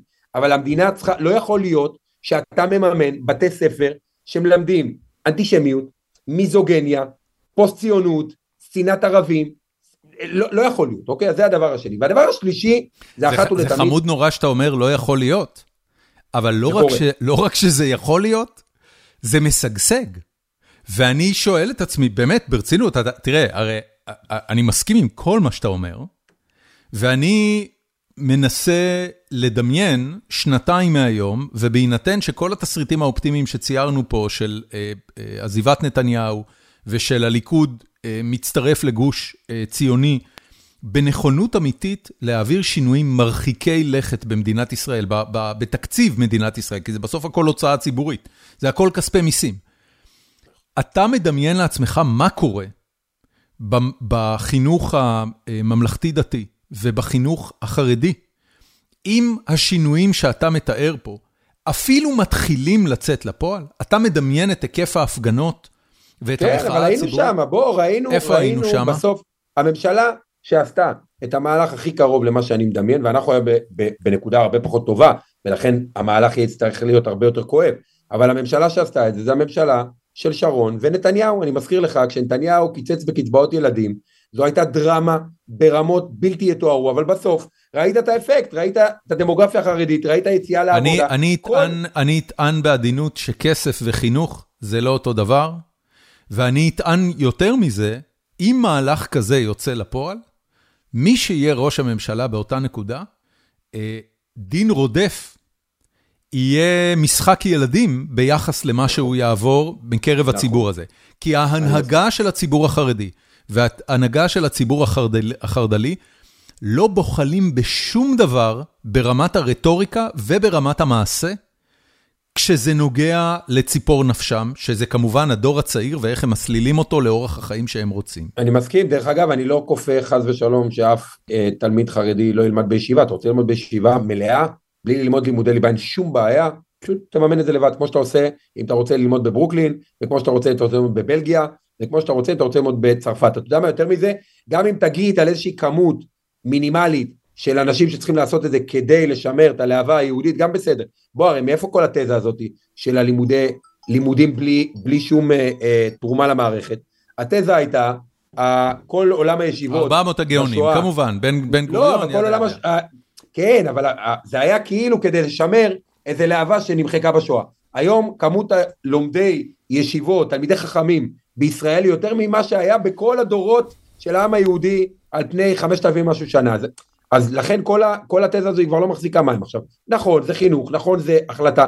זה מוביל אותי דרך אגב לדבר השלישי. אנחנו צריכים לבצר את הדמוקרטיה הישראלית. מה שגילינו פה באמת, מה שאותי הלחיץ הכי הרבה, זה כמה כל האירוע הזה שברירי. כמה הדמוקרטיה הישראלית היא משהו שרוב אגבי, שדרך אגב בסוף זה, זה בערך 50 אה, אלף קולות לכאן ולכאן, אם אתה לוקח את אה, מרצ ואת בל"ד שלא עברו וזה, בסוף זה רוב יחסית אגבי, יכול לשנות את הדמוקרטיה מהקצה לקצה או לאיים עליה מהקצה לקצה. ואני חושב שממשלה שתקום, שתעשה את שלושת המהלכים האלה, תתמודד ראש בראש, בלי למצמץ, בהסברה, בשיתופיות כמה שאפשר, ולדעתי הציבור שם כבר יחסית בשל עם האירוע החרדי. פעם שנייה, לפתור אחת ולתמיד את הכאוס שקורה בחינוך, שבעצם מכרסם מתחת לרגליים של המדינה הזאת בכל הנושא של החינוכים השונים, ופעם שלישית, לבצר את הדמוקרטיה עם חוק יסוד חקיקה, אולי לשנות אחת ולתמיד את המבנה של הכנסת ולעשות שני בתים, יש הרבה פתרונות, אני לא נכנס אליהם, אולי חוקה, אולי לא חוקה, תגיד, אלה בתוך... שלושת המהלכים. עכשיו, שאל אותי רגע, האם אני רואה מנהיג בנמצא שעושה את זה מבין המנהיגים הפוליטיים היום? לצערי לא. וזה המקום היחיד שהסיפור מגיע לדדלוק, אוקיי? כי... אה, אבל אני, אני רגע אחד, אני רגע אחד, אה, כמובן שלא, כמובן שלא. אה, יש לך היום בראש המחנה הלכאורה ליברלי שאותו אתה מתאר, יש את גנץ ולפיד. אה, אגב, אה, יכול להיות אה, שבנט כן מסוגל לעשות דבר כזה, בגלל הקונטקסט של הציבור שממנו הוא הגיע, אבל בנט צריך לבנות מחדש את המנהיגות שלו. לא, בגלל התפכחות, בגלל התפכחות גם. כן, כן, כן, כן. אבל אני כן, אני כן רוצה לשאול שאלה. כן. מה התוכנית שלך לשנה הקרובה? אז אנחנו, אתה כבר בתוך זה שבעה חודשים, אתה יודע שזה לא ייגמר בשנה הקרובה, מה אתה הולך לעשות בשנה הקרובה? אז א', אני ממשיך לסייע איפה שאני יכול בניהול המאבק היומיומי, אתה יודע, הפגנה פה ומהלך שם ובחירות מקומיות וכל מה שאני יכול לתרום אה, עם הידע, עם הניסיון, עם מערך המתנדבים, עוקבים וכן הלאה. ופעם שנייה, אני מסתכל טווח רחוק או בינוני רחוק, ואני עובד מאוד חזק על להקים תשתיות הסברה באמת לאותן בחירות שיגיעו, בין אם זה הבחירות הבאות ובין אם גם אלה שאחריהם. אנחנו נטשנו לחלוטין את כל עולם ההסברה הליברל דמוקרטיה, אנחנו היינו בטוחים שזה מובן מאליו, מי הדבר הכי בסיסי, אני אתן לך סתם דוגמה, שקרתה ממש ביום שישי, ביום שישי בבוקר אני רואה פוש מהחדשות, משרד החינוך הודיע על תוכנית שנתית לפתרון, ככה הם קראו לזה, פתרון מחלוקות וקבלת דעות מגוונות, אמרתי אולי יואב קיש חזר בתשובה, הפך להיות, חזר להיות ליברל, הוא היה פעם בליכודניקים החדשים, בוא נראה על מה מדובר. אז ישר אמרתי אני אלך למה הם רוצים ללמד בחטיבות ביניים ותיכונים. נכנסתי למערך הלימוד, הם רוצים ללמד על הרפורמה. מההתחלה ועד הסוף שקרים, סילופים, חצאי אמיתות, הטעיות וכן הלאה. הדבר הזה, לפני שנה אף אחד לא היה שם לב אליו. אף אחד לא היה שם לב. אתה יודע מה עשיתי? מיד עשיתי תחקיר על המצגת, ראיתי מה האמת, העליתי לרשתות, הפצנו את זה למאות אלפי אנשים, הורים כבר כתבו למנהלים, כתבו לוועדים, כתבו למפקחות, אמרו לילדים שלהם שהם לא נכנסים לשיעורים, ומה אני רוצה להגיד כאן? המטרה היא עכשיו לשפוך את המעורבות החברתית המטורפת הזו של מיליונים, זה לא משה רדמן, זה מיליונים, ולהפוך אותם לשלוחים בכל מקום שהם נמצאים, ואני עושה את זה בעולם של ההסברה, אותי מאוד מעניין לגרום למנגנונים של שיח ולהראות לדודה שלי מלוד, שהיא עדיין בוחרת ליכוד, שהמחבר ביני לבינה הוא הרבה יותר גדול מהמחבר בינה לבין סמוטריץ'. היא יודעת את זה בלב, בסתר ליבה, תאמין לי שהיא יודעת את זה. יש שם שכבות של, של אנטי ושל רעל ושל אה, הסתה של הרבה שנים של נתניהו וחבריו, אז אני רוצה להיות שם. אני בשנה הקרובה משקיע בהרבה מאוד מאמצים בפרויקטים סביב הדבר הזה. הנה היום, ממש היום, השקתי סיירת ויקיפדיה. קיבלתי את כל הדבר המטורף הזה שקורה בוויקיפדיה, בזה שמנסים לשכתב את ההיסטוריה תוך, תוך כדי שהיא קורית ובדיעבד, ואמרתי לא יכול להיות, יש פה מיליונים, לא יכול להיות שקומץ קטן של מטורללים ישכתב פה את ההיסטוריה וישכתב את, את העובדות. אז הקמתי סיירת ויקיפדיה, כבר תוך פחות משמונה שעות, יש למעלה מ-1500 מתנדבים. אה, ואנחנו נעבוד בזה בהתאם לכללי ויקיפדיה והכל, אבל עדיין נדאג שלא, אף אחד לא משכתב את ההיסטוריה ואף אחד לא משכתב עובדות. תגיד, מי, מי מבין אה, חברי הקואליציה הנוכחית הם הכי קרובים אה, אה, לעשות מעשה? תשמע, קשה לי לומר, אני לפני עילת הסבירות, לי, היו כל מיני תזות שהביאו לי כל יום על ההוא שיתהפך ועל זה שיעשה את הדבר הנכון. ברגע האמת, עמוד השדרה המוסרי של כולם הפך להיות ג'לי, אה, והם הצביעו בעד, אז אני לא רוצה להמר על סוס. יש היום, להערכתי, בין, בין עשרה לשנים עשר חברים ב, בליכוד, שעזוב שנייה מה הם יעשו, הלב שלהם לא שם. אתה יודע, אתה צריך להבין רגע, מה צריך לקרות, אני מבין את זה לגמרי. מי ששומע אותנו בבית, לא, אבל מי ששומע אותנו בבית, צריכים להבין, מדובר בשרים שהילדים שלהם לא מדברים איתם, שהשכנים שלהם לא מדברים איתם, שהחברים שלהם לא מדברים איתם, שניתקו איתם, אני מכיר שר אחד שהילדה שלו ניתקה איתו קשר, אין, הוא לא רואה את הנכדים שלו, זאת אומרת זה אירוע מורכב, לא שאני מרחם עליהם, הם הביאו את עצמם לשם, הם היו צריכים להיות מנהיגים, היו צריכים לעשות את הדבר הנכון, אבל העומס המנטלי שיש עליהם כדי לעשות את הדבר הנכון הוא גדול, והוא לא גדול כי אנחנו כאלה חכמים, הוא גדול כי הם לא עושים את הדבר הנכון, והעולם מוביל אותם לעשות את הדבר הנכון, אז אני לא יודע מי יישבר, אמרתי, אני לא יודע מאיפה השבר הזה יגיע, אבל אני מאוד אופטימי שהוא יגיע, ואני מאוד אופטימי שהוא יגיע גם בחודשים הקרובים. אתם מנהלים דיונים על מאיפה השבר הזה יכול להגיע ואיך מייצרים אותו? כן, בוודאי, אנחנו עובדים בסוף על, מה זה, אנחנו לא מסתכלים על זה כשבר, אני, אתה יודע, גם המרדף הזה, אחריהם לכל מקום, אני לא אוהב את זה, בתקשורת מדברים על זה שרודפים אותי, אני לא רודף אף אחד, ואני גם מאוד נגד אלימות, מי יצא לך לעקוב אחריי, ואני מאוד נגד אה, אה, התרסה, אני בא ואומר, אני מראה, אני הציבור, אוקיי? ואני מרגיש שהצד שלנו מייצג בין 70 ל-80 אחוז מהאוכלוסייה, אני מרגיש שזה לא כי אני נביא, אני מרגיש כי אני קורא סקרים גם של ישראל היום, וגם של ידיעות אחרונות, וגם סקרים שאנחנו מוציאים, רוב הציבור בעם ישראל לא רוצ, במדינת ישראל לא רוצה הפיכה משטרית. אין להם תמיכה. עכשיו אני אומר, אני, אתה, תפקידי זה להיות מראה. אתה מבין שהפיכה משטרית אה, הוא תווית שנוצרה על ידי מי שמתנגד. ואתה בעצמך גם אומר, אתה בעצמך אומר, דיברנו על זה קודם ב, ב, בשיחה, אה, לא מדובר בהפיכה משטרית. מדובר באלף, שינויים אה, במערכת המשפט, שבקונטקסט אחר יכול להיות שהיו מתקבלים בהבנה ואפילו בתמיכה, אבל מאחורי לא, לא השינויים, לא רגע, לא רק, אבל לא מאחורי, השינויים, ה, ה, מאחורי השינויים האלה במערכת המשפט, יושבת קבוצה של אנשים עם, אד... עם אג'נדה משיחית פוסט-ציונית, מהצד המשיחי קיצוני של המפה, שזה הדבר שמפחיד. זאת אומרת, אנחנו בכלל, אנחנו בכלל, אנחנו בכלל לא מתעסקים באירוע, הסיבה היחידה שבגללה אתה מתייג את זה בתור הפיכה, זה בגלל מה שבא אחר כך, לא בגלל לא, הפעולה לא עצמה. לא רק, לא רק, גם וגם. יש, יש חוקים שאולי בעולם אחר, עם אג'נדות אחרות, היה להם באמת לגיטימציה, אבל יש גם חוקים שאין להם לגיטימציה, זה לא משנה מי עומד מאחורי האג'נדה. בסוף יש כאן סוללה, זה לא באמת חמישה, שישה, שבעה חוקי אה, אה, רפורמה משפטית so called, אוקיי? מדובר ב-225 חוקים שמתוכם לפחות 100 הם חוקים שלא סבירים לעבור במשטר דמוקרטי, לא בישראל ולא באף מדינה אחרת. מה, מה למשל, תן אה, את הדוגמאות הבולטות? לדוגמה, המיליציה הצבאית של בן גביר. אין לזה אח ורע, אין אח ורע. לדוגמה, חוק מעצרים מנהליים. אתה מכיר את חוק מעצרים מנהליים? אני אספר לך, חוק מעצרים מנהליים אומר שהשר בן גביר יכול בחתימת ידו, בלי פרקליט, בלי יועמ"ש, בלי כלום, בחתימת ידו להחליט שאתה ואני חצי שנה עכשיו לא יוצאים מהבית.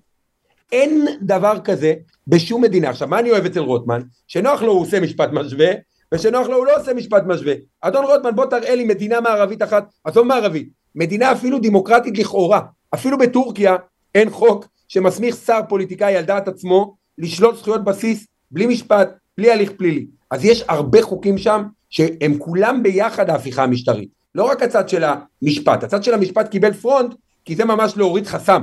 כי ברור שאם יש בית משפט של שופטים מטעם, אז אתה יכול לעשות מה שאתה רוצה, כי אין מי ששומר על החוק. כן. אבל הם מנסים משני החזיתות, גם להוריד את המבצר המרכזי, שזה בתי המשפט ומערכת האכיפה, וגם למה שנקרא לעשות התגנבויות יחידים בכל מיני חוקים כאלה. וזה לא בסדר וזה לא בסדר. טוב. תגיד, מה היה הרגע הכי קשה מבחינתך עד עכשיו בשבעה חודשים האלה?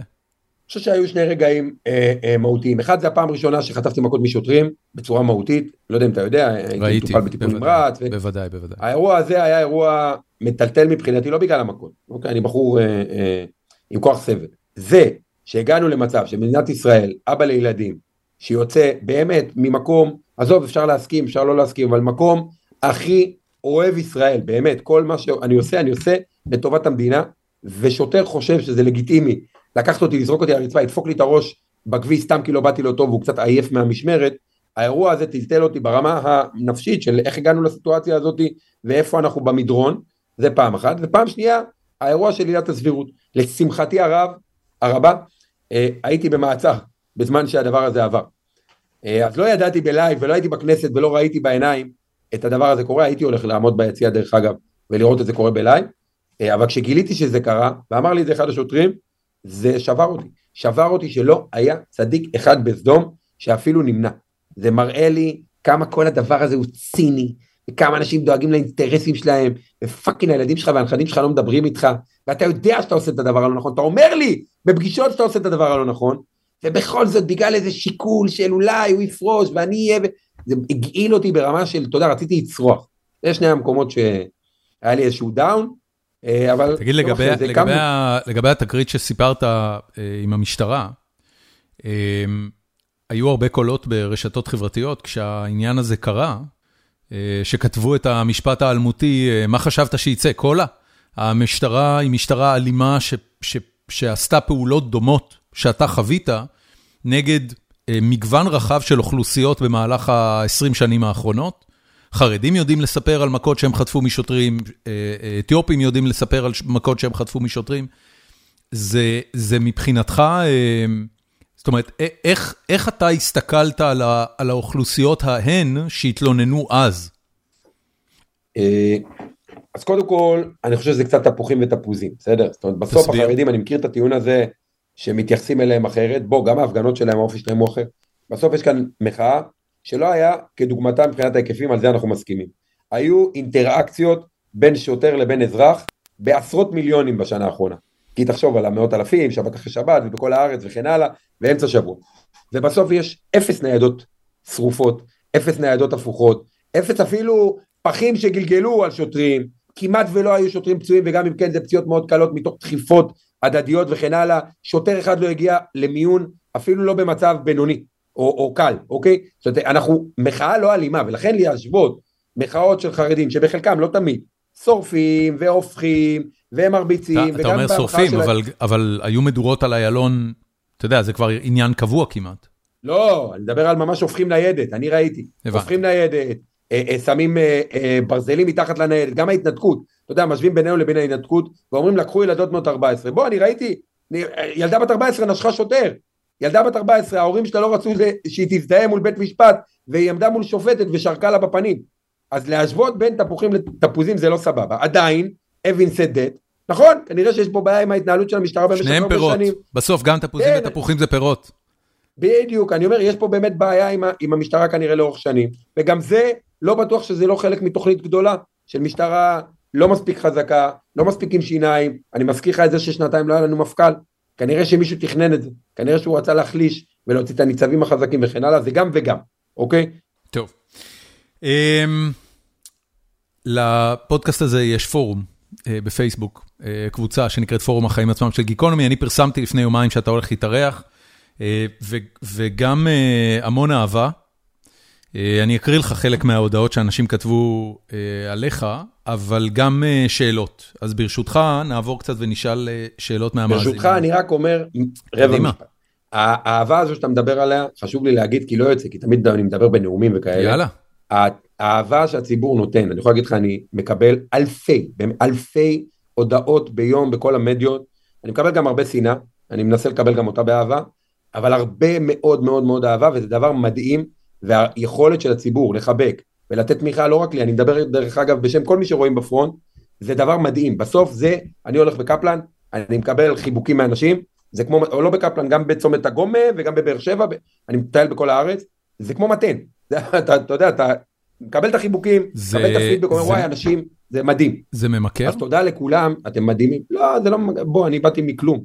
אני גם אגיע לכלום באיזושהי נקודה בחיים, יכול להיות שזה יהיה עוד שנה, יכול להיות שזה עוד חודש, יכול להיות שזה יהיה בעוד 20 שנה. לא, הפוך, אם כבר זה רק, אה, אה, לא אגיד מלחיץ, אבל אתה יודע, אני מתייחס לזה בדחיל וברכים. אני בסוף, כשאני כל ערב יושב במשרד פה בחמש-שש ואומר, אולי נלך לארוחת ערב עם הילדים, אי אפשר, אנחנו במלחמה. יש ציבור שלם צריך שאני אעשה משהו. אז אני מעדיף ללכת ל- לאיזה מעגל שיח, או להרים איזה הפגנה, או לשבת עם איזה ארגון קטן ולנסות לעזור לו לבנות את הסטרקצ'ר שלו. אה, אז לא, זה לא ממכר בכלל, זה אם כבר אה, גורם ל, לתחושה של אחריות. מהמם. אה, אלכס לנדה שואל, מה הולך להיות הצעד הבא, אני- והוא מתכוון הצעד הבא שלך, אם אתה מתכוון להקים מפלגה, להצטרף לגוף פוליטי קיים? לא, אז אני, אני ספציפית לא רואה את עצמי כפוליטיקאי בטווח הנראה לעין בוודאי. אני בהחלט חושב שהתעורר בי חיידק של מעורבות חברתית. אם הייתי צריך להמר, אני כנראה אעשה מהלכים גדולים בעולמות של הסברה וחינוך. אוקיי. אמ, נורא מעניין אותי לראות איך תגיב לשאלה הזאת. גונן טופז כותב, אם כמו שהוא, ש- אם כמו שהוא טוען אתה, מה שמעניין את האיש זה להילחם ברפורמה ההפיכה, למה אתם לא מפנים אצבע מאשימה גם למפלגות האופוזיציה שמחרימות את נתניהו? הרי ברור שנתניהו היה שמח להרכיב ממשלה מתונה ולא ימנית קיצונית, ועם ממשלה כזו כנראה שלא היינו במצב הזה. לא, אבל זה, בנקודה שאנחנו נמצאים, אולי בדיעבד זה נכון, אוקיי, שאתה מסתכל ברטרוספקטיבה, בנקודה שאנחנו נמצאים היום, שיש פה ראש ממשלה שראינו שטובת המדינה היא אחרונה בסדר העדיפויות שלו, וכשאמר לו הרמטכ"ל, ביטחון ישראל והרתעת ישראל ייפגע, ייפגעו, אז הוא אמר, בסדר, עזוב אותי, מה אכפת לי מהילדים של כולכם, אכפת לי בסוף מהצרכים האישיים שלי, הוא איבד את הלגיטימציה שלו באופן מלא. האם אה, ברטרו... אתה- אתה אגב לא יודע שהוא באמת אמר את זה, הוא אמר, הוא התנהג בצורות מסוימות, אבל את המ- את המילים האלה הוא לא אמר. הפעולות שלו, הפעולות שלו, כן, כן. כן, בוודאי. הפעולות שלו העידו על זה שהוא רואה את טובתו האישית על פני טובת המדינה, ובנקודה הזאת אני לא רואה תרחיש שנכון לחבור אליו, אני גם לא חושב שאפשר לסמוך על שום מילה שהוא יגיד, ואני גם לא חושב שאתה יכול להילחם על הדמוקרטיה ולקחת אדם כזה שהדמוקרט, שהוא מתנהג כמו דיקטטור, ולכן... תגיד, א- אה, אימא שלך אה, הצביעה לביבי פעם אחרונה? לא, לא, היא כבר כמה בחירות לא מצביעה לו לשמחתי. הבנתי. ובמרחב המשפחתי, חברי ילדות, לא יודע מה, כן, בוודאי. יש עוד אנשים שמצביעים ליכוד? רוב המשפחה אה, המרוקאית שלי מצביעה עדיין נתניהו, או אה, ציונות דתית, והטיעון או שהבן ש"ס. אדם אה, שקרן, כאילו, מה, יוצא לך לדבר עם עם מצביעי ליכוד? מה הסיפור שם? בלי סוף דרך אגב, יש לי ממש גם קבוצה של ימנים שאני כל הזמן מה מנסה לאתגר הסיפור? אותם. כאילו, הרי הם לא- אחד- הם אז לא היו אחד- עושים איתו עסקים ברמת חנות מכולת. איך מצביעים לו נכון. לראשות ממשלה? אז חלק, הטיעון הנפוץ הוא היום, הוא הרע במיעוטו, אוקיי? זאת אומרת, סבבה, הוא שקרן, אני לא חושב, באמת, אני אומר לך, אני, אני, זה לא אמפירי מה שאני אומר, אבל כנראה ש-99% מהציבור בישראל יודע שנתניהו שקרן, ובטוח שהוא גם דואג לעצמו. אני לא חושב שיש מישהו היום, דרך אגב, בניגוד לבגין, בגין, אני יכול להגיד לך שאימא שלי, וסבא שלי, וסבתא שלי, והדודים שלי, באמת האמינו לבגין שהוא דואג להם. אני לא חושב שמישהו חושב שנתניהו דואג למישהו חוץ מנתניהו, אבל בסוף הם אומרים, טוב, אבל מה אני אצביע ללפיד? לפיד הוא לא מספיק מוכשר, גנץ הוא לא מספיק מוכשר, אה, אה, ייתנו לערבים, גנץ דברים לא כאלה. מספיק מוכשר? כן, זה, זה, זה, זה מה שאני שומע. אוי ואבוי. טוב, אמ, עמרי טן- טנצמן, אני מקווה שאני הוגה את השם נכון, מה הטעויות המרכזיות של המחאה עד עכשיו לשיטתך? אני חושב שהטעות המרכזית שלנו הייתה בחוסר היכולת שלנו להוריד לקרקע את המושג דיקטטורה. בסוף, הרבה חודשים הלכנו עם דיקטטורה כדגל, זה גורם לאנשים אולי להירתע, אבל זה לא יורד לחיים עצמם, אוקיי? כי דיקטטורה, וזה מהרבה מעגלי שיח וסקרים שראיתי, דיקטטורה לרוב האנשים נתפס כמו טנקים ברחובות וחיילים עם M16. ודיקטטורה בשנות האלפיים זה משהו אחר לגמרי, זה מה שנקרא דמוקרטיה חלולה. זה לכאורה דמוקרטיה, זה נראה כמו דמוקרטיה, זה יש לו את כל המבנים של דמוקרטיה, אבל בפרקטיקה יש שליט יחיד, זה רוסיה וזה טורקיה וזה ונצואלה וזה הונגריה וזה פולין, ואנחנו לא עשינו עבודה מספיק טובה, ואני דרך אגב משקיע את כל הפגרה הזו, בעיקר בדבר הזה, בלהסביר לדודה שלי, ברוריה, שאני אוהב אותה אהבת אמת, ובאמת, היא, היא משפחה, לא משנה מה יהיה, אה, להסביר לה איפה דמוקרטיה חלולה כזאת פוגשת את הילדה שלה בצבא, את ה... אה, אה, את ה, איך שהיא מתלבשת, את הרצון שלה לטוס לחו"ל, את המצב הכלכלי וכן הלאה, ושם עשינו עבודה לא טובה. אין, אין פה אפילו תירוצים, פשוט עבודה מספיק לא, לא מספיק טובה, מה שלא גייס מספיק קהלים מהצד השני. עכשיו יש קהלים מהצד השני, זה לא שאין בכלל, אבל יכולנו להיות הרבה יותר טובים שם. אה, פלג יפתחאל שואל, או כותב, איש משכמו ומעלה, זה עליך. אה, למה ביטלת את ההשתתפות בתוכנית הפטריוטים בערוץ 14? האם אתה לא רואה חשיבות בהעברת המסרים של המחאה דווקא לקהלים שהכי מתנגדים לה? שאלה מצוינת, קודם כל תודה על הפידבק גם. אה, אני מאוד מאמין בלדבר עם ציבור ימני ואני גם יכול לתת לך סקופ. אני בשבועות הקרובים יוצא בממש גל כזה של חוגי בית במעוזים, כל מי שרוצה ויודע להעמיד 100-200 איש לנהל ויכוח, אני מוכן לעמוד מולו על במה ולהתווכח איתו. אני בסוף דרך אגב חושב שהפתרון יבוא מהעם, לא משום פוליטיקאי, משום צד. בסוף העם הזה יש בו הרבה יותר מחבר ממפלג, לכן אני גם לא מתחבר לתוכנית היפרדות שדיברת עליה מקודם. דיברתי עליה?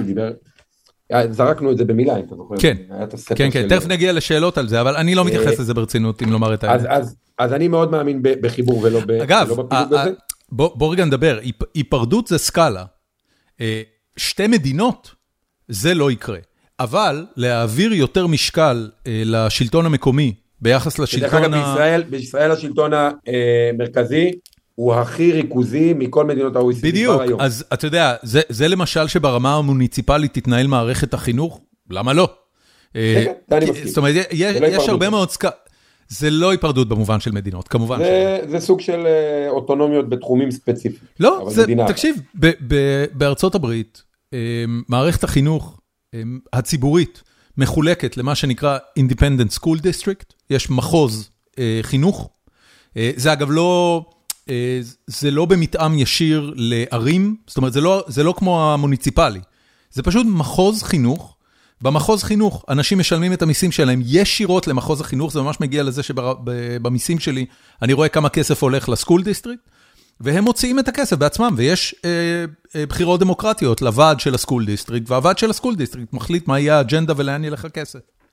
אז, אז בהיבטים האלה אני חושב שכן אנחנו יכולים להשתפר, וכן באמת לתת לכל אה, אה, מגזר או, או אזור לחיות בצורה קצת אה, מותאמת לצרכים שלו, זה נוח נגיד בעולם של תחבורה וכאלה, ודרך אגב, זה קורה, זה פשוט קורה היום רק לצד אחד. זאת אומרת, בבני ברק לא נוסעים רכבים בשבת. כן. כן, כן. זה, קורה, פשוט זה לא קורה בצורה הדדית. השאלה אם אה, ענינו לשאלה של אה, פלג על, אה, על, על למה ביטלת את ההשתתפות בערוץ 14. לא, אז שנייה מילה לגבי הפטריוטים ובכלל שיח. אז אמרתי, אני מאוד מאמין בשיח, אני גם הולך לשם. ספציפית ערוץ 14 זו הייתה סוגיה שאני מאוד התלבטתי לגביה. כי מצד אחד אני מאוד רוצה לנהל את השיח, מצד שני אני לא יכול להיות במקום שהוא פוסט ציוני, אנטישמי, משקר באופן תדיר, כי בסוף הרי מה זה ערוץ 14? זה מכונת תעמולה עם תפאורה של טלוויזיה. והתפאורה של טלוויזיה היא לא סתם, היא נותנת גושפנקה לזה שאנשים רציניים היו בערוץ רציני על השלט ואמרו את הדברים האלה אז כנראה הם נכונים. ואם אני מגיע אז זה נהיה עוד יותר, הנה תראו אפילו בא מישהו מהצד השני ומוכן להתווכח איתם. ואתה בעצם, זה שאתה יושב שם, אתה גורם לדבר הזה לקבל עוד איזושהי אה, אה, גושפנקה על זה שהוא באמת legit, שאני באמת חושב שהוא לא legit, עכשיו שלא תבין לא נכון, אני לא חושב שערוץ ימני הוא לא legit, הוא legit, אם קלמן היה מזמין אותי לדבר איתו, הייתי מדבר איתו בשמחה, ועם עמית סגל דרך אגב גם דיברתי בשמחה, והוא איש ימני, אף אחד אין ספק, אבל הקונסטרוקציה הזאת שנקראת ערוץ 14, שהיא שופר תעמולה בתחפושת של ערוץ טלוויזיה, אי אפשר לתת לו לגיטימציה, כי אם אתה תיתן לו לגיטימציה, האנשים מהצד שלו רק יחשבו שהוא באמת אפשר להקשיב למה שקורה שם. וזה איפה, אחרי הרבה איפה, מחשבה, איפה החלטתי לא ללכת.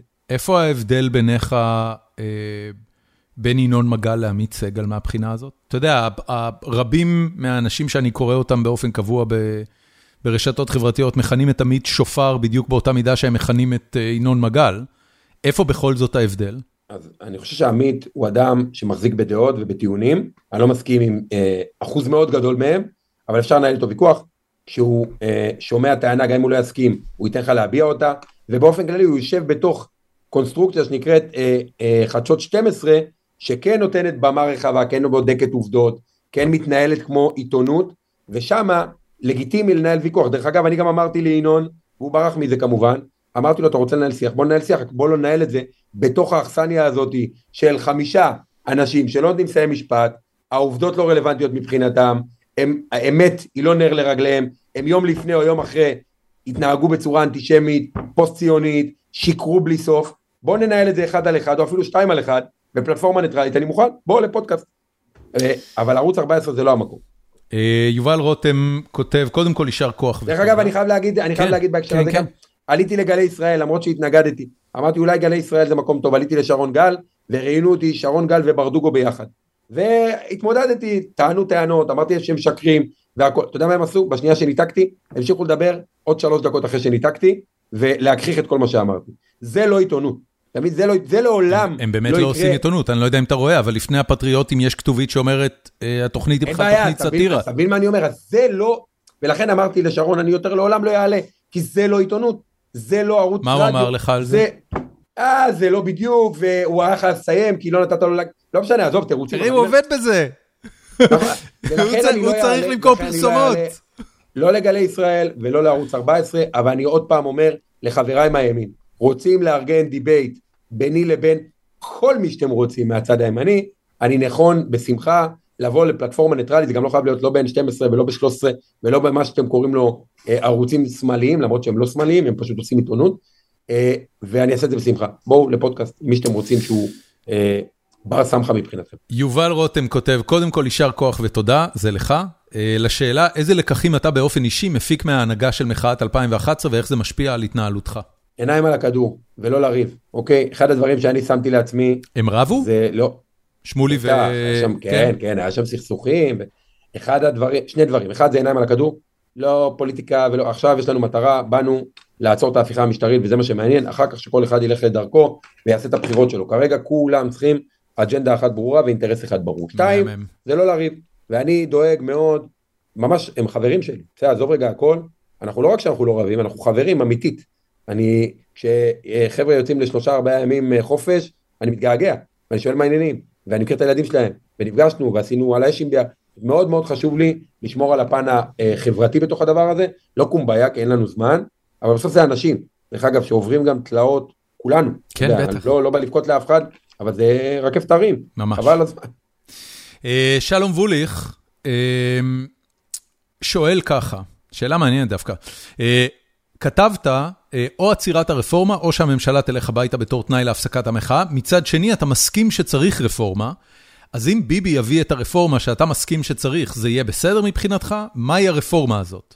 אני בסוף בוחן דברים בתמונה הגדולה שלהם. אם מחר בבוקר כל שרי הממשלה יעשו תשובה ויחליטו שהרפורמה שהם רוצים לעשות היא הוספת שופטים לבית המשפט העליון, בניית אה, אה, העדפה מתקנת ליוצאי עדות המזרח, אתיופיה ורוסיה לבית המשפט העליון, ותיקון של הדברים שבאמת בעיניי, ובעיני מומחים דרך אגב, אני לא מומחה, אני בסוף מתבסס על הרבה מאוד מומחים גם, בעיני מומחים, זה הדבר הנכון למערכת המשפט, ולמח"ש ולכל הדברים שהם מנסים לתקן, אז כן, אני אתמוך. אבל זה לא המצב, כי עוד פעם, אני מסתכל על המניע, אני שומע את המילים, אני רואה את, את צורת הדיבור ואני שומע את הרבנים, ואני שומע את ראיתי איזה מהר הם הסתערו על הכל, כי הם הרגישו שיש להם פה ג'קפוט, וואו, יש פה ממשלה בלי מבוגר אחראי, ראש ממשלה חלש. ולכן אני לא רואה תרחיש כזה, זה תרחיש היפותטי, אבל היפותטית, אם זה היה קורה הייתי תומך, כן. אוקיי. אמ, שנייה אחת. ג'ניה סתם שואל, למה המחאה נרמלה סר- סרבנות של אנשי צבא? או המילה סרבנות מלכתחילה היא לא נכונה. בסוף אנחנו מדברים על מתנדבים. עכשיו אני אלך יותר מזה, אני אספר לך רגע משהו שהוא לא שאל ואולי אני אפילו אסבך את עצמי. אני הייתי במפגש עם אה, מוחים, ניהול שיח, אני עושה את זה לפחות פעם בשבוע בכל מיני מקומות בארץ, היינו בעין השופט. הגיע בחור בן 16, עלה לבמה ושאל אותי, תגיד, מה אני עושה? עוד שנתיים אני אמור להתגייס, החלום שלי היה להיות קרבי. אם המדינה תלך לאן שהיא הולכת, איך אני הולך להיות קרבי? ואמרתי לו משהו שאני מאמין בו באמת, וזה נכון לגבי מילואימניקים, וזה נכון לגבי קבע, וזה נכון לגבי סדיר אפילו. בסוף, אזרח במדינה דמוקרטית שהולך לצבא, צריך לשרת את המדינה. ביום שאתה תרגיש שאתה משרת את השליטים, את האינטרסים שלהם, את האג'נדות שלהם, והם לא משרתים אותך, זאת אומרת אתה משרת רק אותם ולא את המדינה, זה היום שאתה צריך לא להיות. זה נכון לגבי מילואימניקים וזה נכון לגבי חיילים סדירים. המילואימניקים עכשיו, שהחליטו להפסיק להתנדב, הרגישו שמבקשים מהם בנקודת זמן הזו לשרת שליטים, שמשתמשים במדינה ככלי שרת לצרכים שלהם, והם, זה לא טוב להם, הם לא מרגישים. אני דרך אגב לא שופט, אני יותר מזה, אני גם לא שופט מוחים שהחליטו לא להפסיק התנדבות. זו החלטה סופר קשה. אבל כל אחד צריך לעשות איפה הקו שאני מרגיש שאני הולך עכשיו לסכן את החיים שלי כדי לשרת שליט. ושם הוא צריך לעצור, וזה בכלל לא משנה באיזה קונסטרוקציה הוא כדי- נמצא. כדי להפוך את הדיון בכל זאת לדיון ענייני, אתה מרגיש שהמחאה כן נרמלה הפסקת התנדבות? ממש לא, היא? נתנה במה, אני אומר עוד פעם, היא נתנה במה ולגיטימציה לאנשים שמרגישים שבנקודה הזאת הם לא יכולים לשרת יותר צבא, כי הם חושבים שהם משרתים שליט, וזה משרת את האג'נדות שלו, והם עוצרים, היא נתנה להם אה, פלטפורמה לעשות את זה מבלי להתבייש. זה מה שהיא עשתה, וזה בסדר גמור, אני אומר לך עוד פעם, אני רואה כגיבור טייס שהחליט להמשיך לטוס למרות הכל, והוא תומך בדעות שלי, ואני רואה כגיבור טייס שהחליט לא לטוס. זה שתי החלטות מאוד מאוד קשות. כל אחד שם לעצמו את הקו בנקודה שהוא חושב שהיא הכי נכונה. מה אתה היית עושה במקומו? אני לא הייתי הולך לטוס. היית מפסיק התנדבות? כן, בוודאי. אוקיי. אה, אורי ליאור שואל, איך עוצרים את כל החיים ומתמסרים למאבק כזה? מהם המחירים שמאבק כזה גובה ממך? אז קודם כל, כמו שאמרתי, אני מאוד מתגעגע לילדים שלי, וזו הזדמנות מדהימה להגיד גם שיש לי אישה שהיא גיבורת ישראל, בסדר? להיות עכשיו שלושה ילדים בבית, שבעה חודשים, אה, לא לא אכלנו ארוחת ערב פעם אחת כבר שבעה חודשים, זה אירוע לא פשוט, בסדר? הילדים שלי גם קטנים, זה אירוע לא פשוט. אה, אז פעם אחת ברמה הזאתי של הבית, אה, וצריך באמת תמיכה, ואשתי היא מדהימה, לא רק בדבר הזה, אבל גם בדבר הזה. פעם שנייה זה ברמה של, אתה יודע, חשיפה ציבורית, אני לא בן אדם כל כך אה, שמתחבר לחשיפה ציבורית בהכרח, אף פעם לא הייתי שם. אז זה מהסלפים ברחוב, והחיבוקים האלה שלמדתי להיטען מהם, ולהשתמש בהם ככלי שעוזר לי לקבל drive, ועד הקללות, וה- והנאצות, והיריקות. מה- והאיומים. מה- מה הקללות הכי גרועות שחטפת? תשמע, אין בוקר שאנחנו פותחים, לא אני ולא אשתי, את האינבוקס או את הוואטסאפ או את הפייסבוק או את האינסטגרם, ואין שם שירים על זה שירצחו אותנו ויאנסו לנו את הילדים, ו... זה נורא ואיום, בסדר? יש פה באמת אה, מכונת הסתה משומנת היטב, אתה נהיה קצת, אתה יודע, קצת חסין לזה, אתה- אה, זה לא אתה- סימפטי. אתה מגיש תלונות במשטרה על הדברים האלה? נה, זה חסר אני אדבר איתך, זה ברמה של מאות בשבוע, חסר ערך. מאות הודעות בשבוע שמאכלות רצח ואונס למשפחה עזוב, שמות של הילדים שלי, ואיך הפכו את הילדה שלי לשפחת מין, דברים נוראים, זה אנשים באמת, זה רובם הגדול דרך אגב, אני מאמין, אולי אני משקר לעצמי, שזה בכלל לא אנשים אמיתיים, זה בוטים שקמו כדי לנסות ל... מה, מה, זה. מה זה אומר בוטים? בוט, בוט זה אומר שיש מישהו שמשלם למישהו כדי שיעשה את זה. לא, לא, זו מכונה שקיבלה עכשיו יעד, והיא כל בוקר אוטומטית, זה תוכנת מחשב, Python כזה, שפותח user, כותב, אה, מדביק זה טקסט, בסדר, אבל מישהו ישב וכתב את ה Python, מישהו הזין לו אה, את המשפטים על אונס ורצח. אני יכול להמר ב- בסבירות לא מבוטלת שהמישהו הזה, שם משפחתו מתחיל בנון ונגמר בו', בסדר, אני אגיד את זה. ואין פה שאלה, מכונת רעל הזו מאומנת אתה, ומתוחזקת. אתה חושב על ש, ידי- שבאיזשהו יום מן הימים תהיה ועדת חקירה שתבדוק אה, את הפעילויות האלה? אני מאוד מקווה. אני מאוד מקווה שכל מכונת הרעל, אני מאוד מקווה שהציבור, עוד פעם, נסתכל רגע מהפריזמה האישית המשפחתית שלי, אני מאוד מקווה שהדודים שלי, יום אחד מישהו יפתח את התיבת פנדורה הזו, ויראו כמה רעל וגועל ואנטי, ואי אפשר בכלל לתאר, שפכו להם לתוך הראש אנשים רעים שניצלו את טוב ליבם של אנשים טובים, בסדר? כי דודים שלי הם אנשים טובים. יותר מזה אני אגיד לך, אני הלכתי ביום שבת עם הבן הקטן שלי, בן שנתיים וחצי, לסינים עשיתי, הוא אוהב שם את הבובות, להצטלם וזה וזה וזה, בנתניה, קרוב לאיפה שאנחנו גרים, קצת גלידה, קצת זה, אני יוצא, בסביבות עשר וחצי, עם הילד בידיים, ילד בן שנתיים וחצי, הוא קצת אה, התבכיין, ועובר לידי זוג של אנשים, לדעתי, באזור גיל 50. נראה בן אדם נורמטיבי, הסיטואציה גם נורמטיבית, לא הפגנה, לא כלום, שקט, בוקר שבת, והוא כזה עושה לי פי, תראי, זה הזין הזה שמארגן הפגנות. אני מסתכל, הוא עבר אותי באיזה שניים, שלושה מטרים, עכשיו בדרך כלל אני לא מתייחס, אבל הסיטואציה הייתה כל כך מטורפת, כאילו, אתה נראה בן אדם נורמלי, אשתך נראית נורמלי, הסיטואציה פה היא סיטואציה רגוע, מה, ג- מה השנאה שגרמה לך להגיד את זה? ניגשת לדבר "תגיד, בוא, איתו?" בוא רגע, בוא רגע, בוא, בוא, בוא, אתה, אתה גבר ל- ל- ככה בוא- בטונים האלה, בעצבים האלה, כן, דיברת כן. אליו? בוא, בוא דבר איתי, לא בעצבים, ב- ב- בחוסר בוא, ואז הוא מדבר, הוא אומר לי, אה, ואתה, ובגללך, מי אה, הוא? חוסמים מי- אותי. מי זה? כאילו מה? מה הוא? מי הוא בן? אדם מנתניה, בן אדם מנתניה, שאתה יודע, גרמו לו לאינסטינקט פבלובי, אמרתי לו, תקשיב, אתה לא חייב להסכים איתי על כלום, אני גם לא נכנס לך לדיון, לא על הרפורמה ולא על ההפיכה, על כלום, אבל אתה רואה אותי, בסדר? אני אבא לילדים, שלושה ילדים, לא מממנים אותי, אתה רואה אותי עם תינוק ביד, תראה איזה חמוד הוא. מה גורם לך לשנוא אותי? באיזה עולם? אני לא שונא אותך. לא, זה, אתם גרמתם לנו לזה. אמרתי לו, לא, לא, לא, תעצור. הם גרמו לך לזה. אני אולי עשיתי פעולות שאולי אתה לא סבבה איתם, אבל השנאה, מי ששפך את השנאה בינינו, זה נתניהו והחברים שלו בצורה מתודית. בסוף סיימנו בחיבוק. ולא רק סיימנו בחיבוק דרך אגב, כתבתי על זה פוסט בשבת, הוא הגיב לפוסט, ואנחנו עכשיו מתכתבים בפייסבוק, כל פעם הוא מגיב לי, הוא אומר לי, זה אני מנתניה. הוא הסכים איתך? לא הסכמנו על, לא דיברנו על זה. לא, לא, הוא הסכים איתך, הוא הסכים איתך שהסיבה שבגללה התפתחה אצלו שנאה כזאת זה נתניהו? אני חושב שבינו לבין עצמו כן. הוא לא אמר את זה, אבל אני, אני לומד הרבה פעמים שבשכנוע ובשינוי עמדות, לא כולם אומרים את מה שבאמת נופל להם באסימון, אבל מה ששמחתי זה שהצלחנו אפילו את הסיטואציה הזו לסיים בחיבוק. סיימנו בחיבוק, עכשיו אני אומר לך, אני, אני שם את זה כסוג של אג'נדה, אני אספר לך עוד מורק בדקה. היינו בהפגנה במודיעין, היו שלושת אלפים איש אולי, ארבעת אלפים איש, לא זוכר, באתי לנאום שם, ומהצד השני עמדו כמה עשרות אה, תומכי רפורמה. וזה התחיל מקללות, כי מזהים את הפרצוף שלי, אז ישר אתה ותתבייש לך וזה, ואתה מזרחי מחמד וכן הלאה וכן הלאה. ניגשתי אליהם. עכשיו, עזוב רגע ששניים מהם למדו בבית ספר שלי, מלוד, ו- ויש לנו חברים משותפים, אבל התחלנו לדבר, וסיימנו אחרי 40 דקות. שתבין, עבר, העברתי את עצמי מנואם ראשון לנואם אחרון, 40 דקות, סיימנו בזה שעברתי את הגדר ועשיתי איתם סלפי. ומה שאני לומד מהדברים האלה, זה שהמחבר בינינו, ואני לא אומר את זה עכשיו כמו איזה קומביה, לא, לא, יש מלא חרא, צריך לטפל בו, בסדר? ויש גם אנשים באמת רעים בצד השני, שאני לא רוצה להיות חבר שלהם, הם לא אחים שלי. אבל יש כל כך הרבה כן אחים, וכל כך הרבה מחבר בין רוב האוכלוסייה, אה, שאני אופטימי גם מה, מהרגעים האלה. אז אני גם את השנאה הזו, אני שם רגע בצד את הבוטים, מנסה לנתב, כמעט תמיד אני עונה, כמעט תמיד אני מנסה להגיד, אחי, על מה אתה מדבר? כאילו, מה, מה קורה לך? אני, אני באמת מרחם עליך שאתה שונא אותי, כי אני לא שונא אותך, לא כדי להתריס, כי אני באמת לא שונא אותך. יש מעט מאוד שאני שונא. מי בכל זאת בצד השני הם אנשים אה, ממש רעים בעיניך? אלה עם האג'נדה האמיתית, בסדר? אלה שבסוף מסתכלים ואומרים... שמחה רוטמן?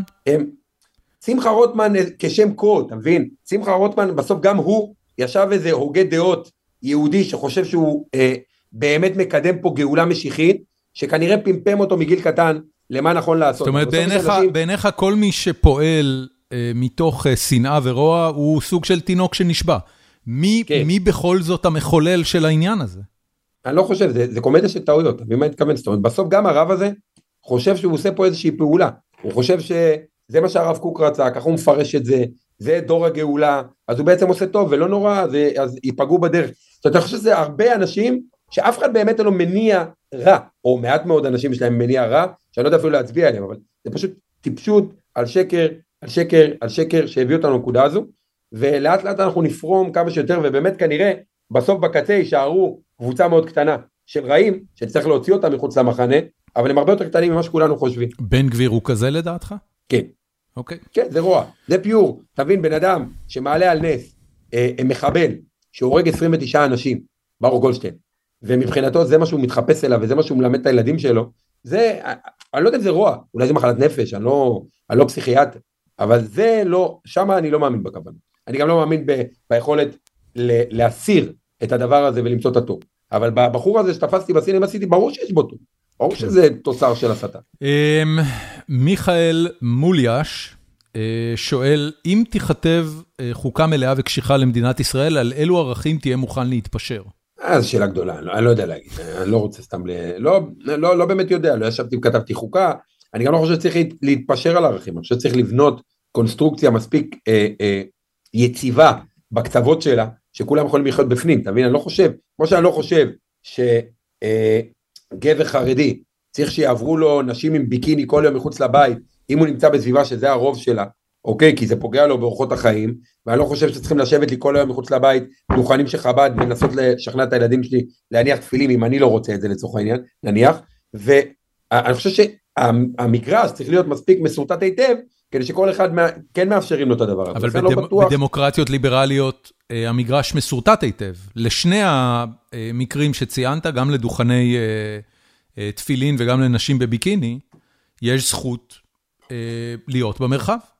פשוט יש להם זכות. השאלה איפה, השאלה איפה, והאם מותר לה מה זאת אומרת, אתה תתחיל, אתה תתחיל לשרטט אה, אה, על מפה מהו אזור ליברלי ומהו אזור אה, אה, חרדי. אתה עושה את זה היום. היום בני ברק סגורה בשבת, לא בכדי. קודם כל, אה, אני, אני אטען שהדבר הזה אה, לא הגיע מעולם לדיון מספיק עמוק בבג"ץ. אה, כדי להחליט, ומה שהשלטון עשה זה נתן לרשות המוניציפלית את ההחלטה. זהו. בעיה, אני רק אומר, בסוף החוקה הזאת תצטרך לצייר ציור, שאולי נוכל לחיות גם עם הסיטואציה הזאת, אם יש שם רוב מובהק שזה מה שהוא רוצה, אפרופו המנדט קצת יותר לשלטון המוניציפלי, אני חושב שאפשר לבנות קונסטרוקציה כזאת שהחוקה מאפשרת את זה. עכשיו להגיד לך עכשיו בדיוק על איזה זכות ואיך מגדירים אותה, זאת אומרת, זה, סט, זה גדול. סט מסוים של ערכים ייקבע על ידי הרשות המוניציפלית, זה בעצם מה שאתה אומר. סט, כן, סט מסוים כן. של התנהגויות במרחב כן, הציבורי. שוב פעם, אבל, זה, אבל גם זה לא צ'ק פתוח שהייתי נותן, אם אני עכשיו, אני חודשיים מתעסק ברשויות המקומיות, עם המבנה, ה- ה- התשתיות פה במדינה, אם- אנחנו עשינו אם outsource למ- להכל, הכל, אם למוניציפלי יהיה את הכוח הזה, אז המוניציפלי יוכל להחליט שנשים וגברים לא הולכים על אותה מדרכה? שאלה טובה. אני לא חושב, אני חושב שיש, אני חושב שיש, אתה יודע, אני אשאל אותך שאלה אחרת. כל הזמן אומרים, בסדר, במדינת ישראל אין חוקה, אבל רגע מעל חוקה, אני למדתי בחודשים האחרונים שיש איזושהי מוסכמות בסיסיות בדמוקרטיה כדי שהיא בכלל תוכל להתהדר בשם דמוקרטיה. נגיד שהייתי מספר לך שבבלגיה החליטו שלא מאפשרים אה, עלייה לתורה, לבר מצווה בכלל, אין, אסור במדינה עלייה לתורה. לך יותר אה, אתה- זה, כי למשהו שקרה, אה, מדינות מסוימות באירופה רוצות לאסור ברית מילה מ- מתוך ברית מילה, טענה של אוקיי, התנה- הנה, נגיד- התעללות נגיד בילד. ברית מילה. כן, עכשיו אתה לא, כן, כן. אתה לא מכיר לא את החוקות ולא את המבנה הפרלמנטרי ולא את בתי המשפט ועדיין באינסטינקט כבן אדם דמוקרטי במדינה, אתה לא יכול להיות, זה לא דמוקרטי. by default אה, זה מה אני- שאתה אומר. אני- אני חושב שמדינה שבאה שבאה ואומרת, לא אכפת לי מה ההורים רוצים, אנחנו לא מוכנים שיחתכו לילד את הזין בגיל שמונה ימים בלי סיבה רפואית, מדעית, מוצדקת, הוא טיעון קביל מאין כמותו. אני בעצמי, שעשיתי ברית. מילה לבן שלי, קצת שואל את עצמי בדיעבד, מה לעזאזל חשבת לעצמך? אז שים רגע בצד את הברית, כי הברית באמת יש פה פגיעה גם שהיא אה, בלתי ניתנת לחזרה. אתה יודע, ילד בסוף לא יכול להחליט אחר כן. כך שהוא מתקן את זה. כן. שם את זה רגע בצד. לא, ילד, באמת- אוקיי, הוא יכול, אבל בסדר, כן. יש אנשים לא שעושים. ברית מילה בגיל 18. לא, אני אומר, הוא לא יכול לעשות ריברס למה שכבר עשו לו. נכון, אי אפשר להדביק. אז- ברור, ברור. ולכן אני אומר שים את זה רגע בצד, אבל בכוונה לקחתי את הסיפור של העלייה לתורה, שזה הרבה יותר קל, אתה יודע, אתה אומר, איזה סיבה בעולם יכולה להיות, ויש בסוף בדמוקרטיות דברים אלמנטריים שהם כאילו סוג של fundamental, שאם לקחת אותם, אז המילה דמוקרטיה היא כבר לא רלוונטית, ולדעתי, שוב פעם, אני שולף את זה עכשיו מאינטואיציה דמוקרטית כאדם דמוקרט, לדעתי הנושא הזה של המדרכות זה משהו שלא יכול להיות במנדט של אף אחד, כי הוא גדול מזה. אה, אבל מה בדיוק הסט הזה, וצריך לעשות עבודה, צריך כן, לעשות עבודה אמיתית. אמ, שלומי ליס שואל, האם אה, אהרון ברק חולל הפיכה משפטית בישראל?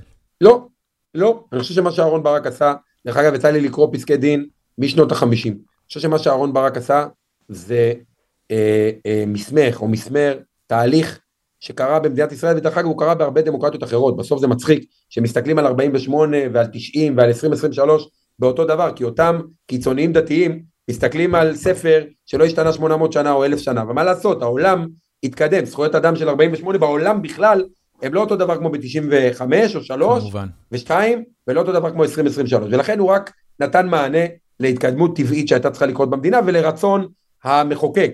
אני מזכיר שהחסיד הגדול ביותר שחוקה ושל זכויות אדם היה בגין, ולפני זה היה ז'בוטינסקי, ובכלל הליכוד הוא זה שדחף את זה, ודן מרידור, ושמיר, ואחרים, ובא ברק, ואמר אוקיי, כולם רוצים, הדבר הזה באמת, הכנסת הראתה שהיא רוצה, חוקקה חוקי יסוד, דיברו אחר כך גם השרים ואמרו שיש פה הפיכה, הם דרך אגב הגדירו את המושג הפיכה חוקתית, לא ברק, אה, מרידור ואמנון רובינשטיין ואחרים, וב-95 הוא בא ובעצם בתוך כדי פסק דין מזרחי, אה, אה, בנה את הכלי המשפטי שמביא את הדבר הזה לידי ביטוי, ולכן התשובה היא לא. זה נוח לרוטמן להגיד שכן, כי צריך דמון, וכל דמגוג תמיד צריך דמון, זה כלל בסיסי בדמגוגיה.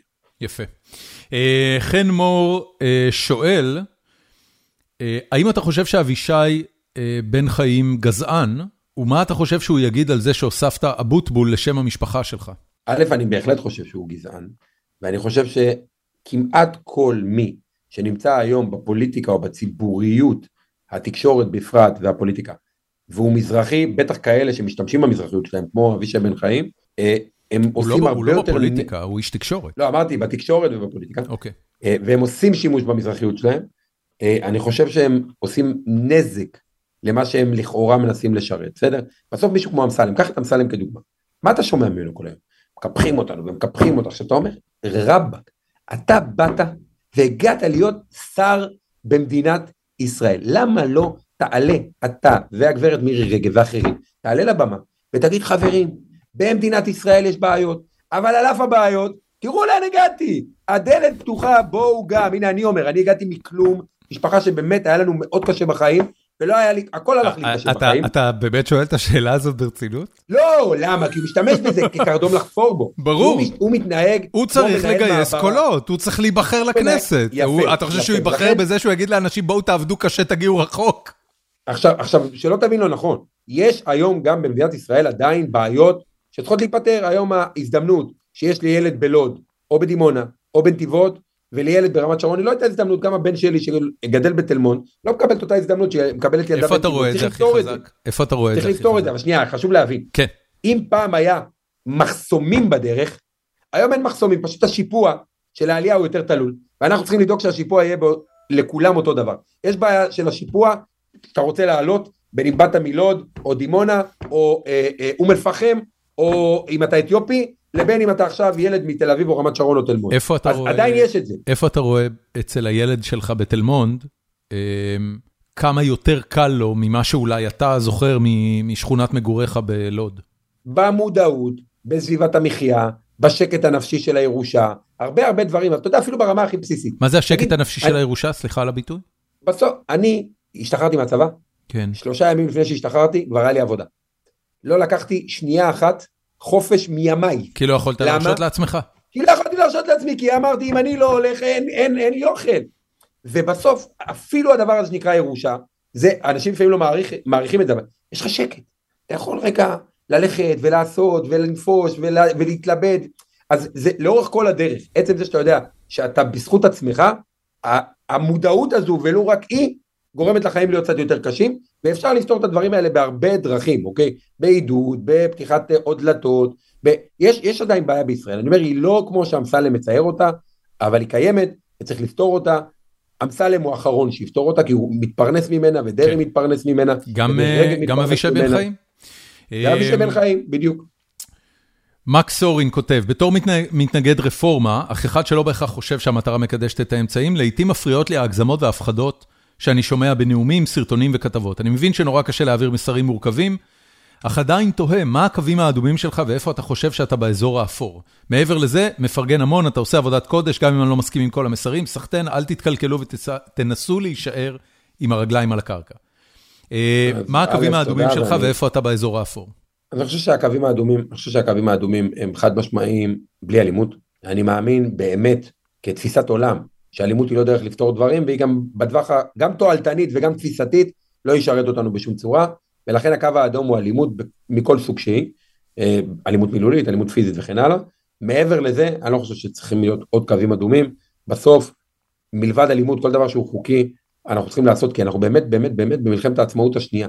ואני לא רוצה להיות במצב שחס ושלום, בעוד חמש או עשר שנים, אני יושב עם הילדים שלי, לא בישראל, ואומר וואלה, היו הדברים שיכלתי לעשות כדי להציל את המדינה הזו, ולא עשיתי. אני לא רוצה להיות שם.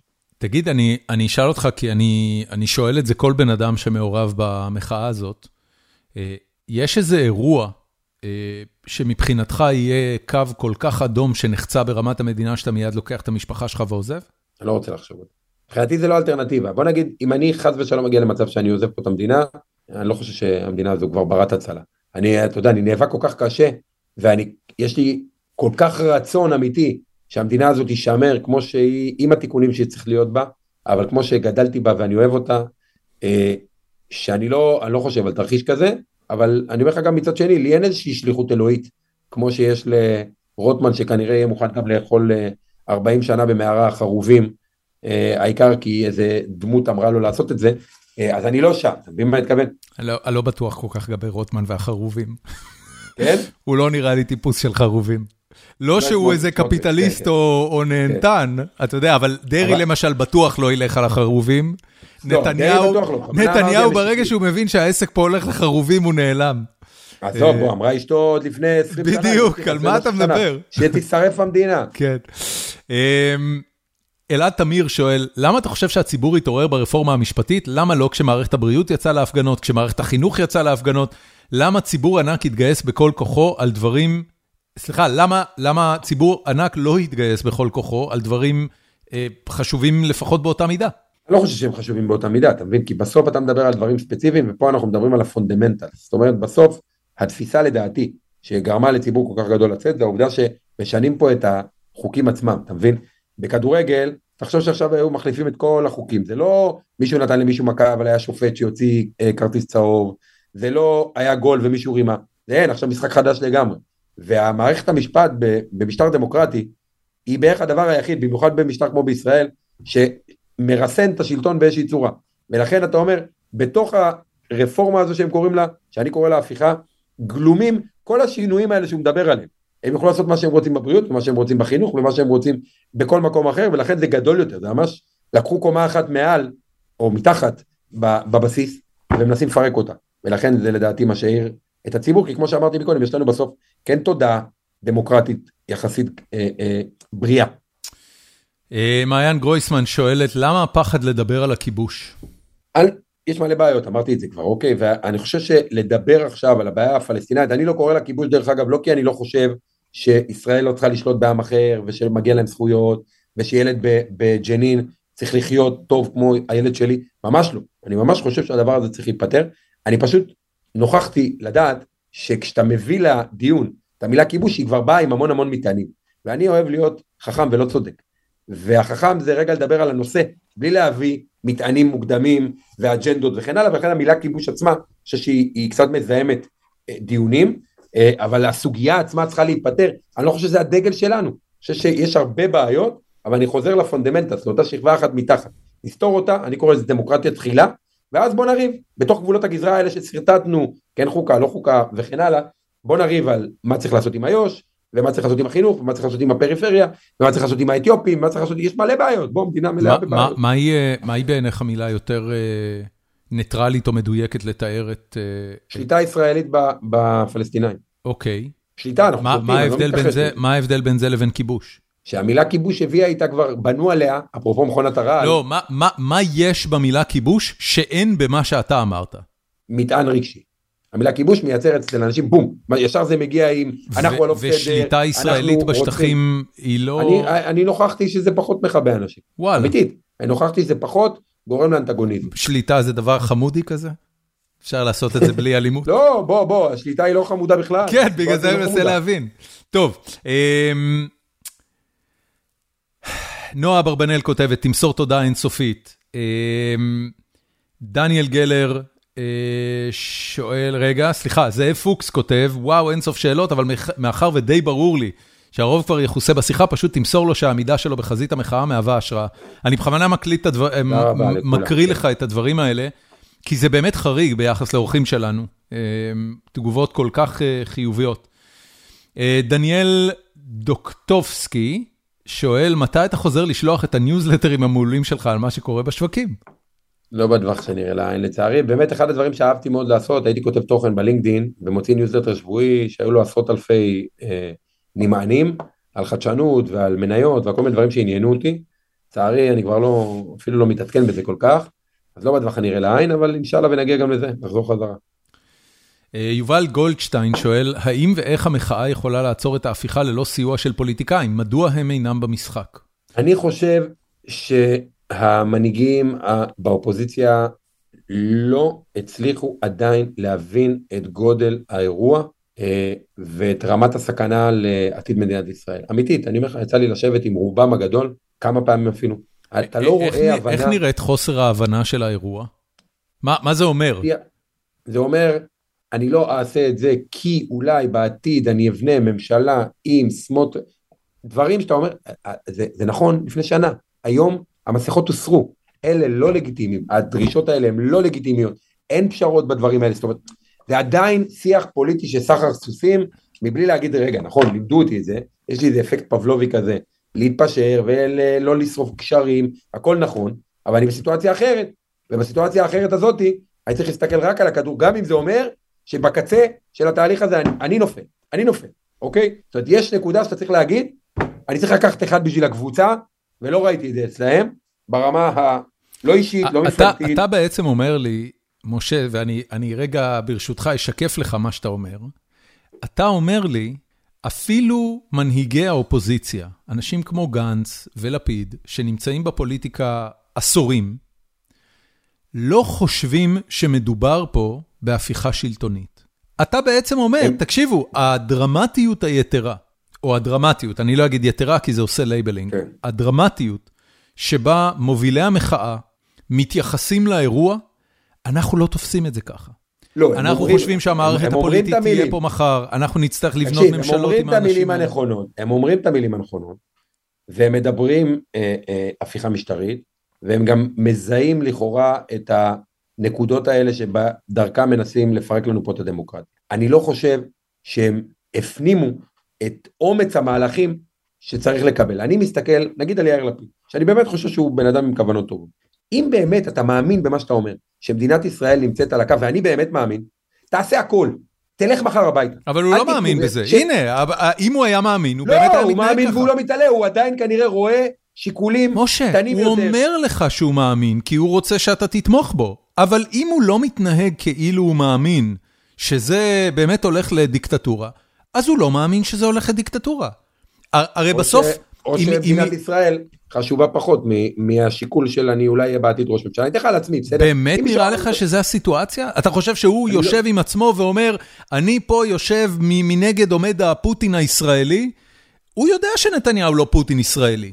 הוא יודע את לא- זה. אני לא אני לא מסכים, אני חושב שהוא דווקא חושב שנתניהו כן פוטין ישראלי, ואני חושב שהוא כן מבין את הסיפור של, של הקנאים המשיחיים, אני פשוט חושב שהם רואים אה, אינטרסים אחרים לנגד עיניהם בהיקפים כאלה ואחרים, אני מקווה שביום ביום מן הימים, אני אתן לך דוגמה הכי בסיסית, אם עכשיו בנקודה הזאת הייתה קונסטלציה, אומרים תקשיב, סגור את יש עתיד, סגור את העבודה, תעשה שתי מפלגות, תפרוש, תביא את הבן אדם שאתה הכי... הייתי עושה הכל, אני אומר לך הכל, הכל, הכל, הכל. אם מישהו היה אומר לי עכשיו, מחר תיעלם, עזוב תיעלם, תהיה הרצפה שהמדינה צריכה לדרוך עליה כדי שהדבר הזה ייפתר, אני הייתי עושה את זה.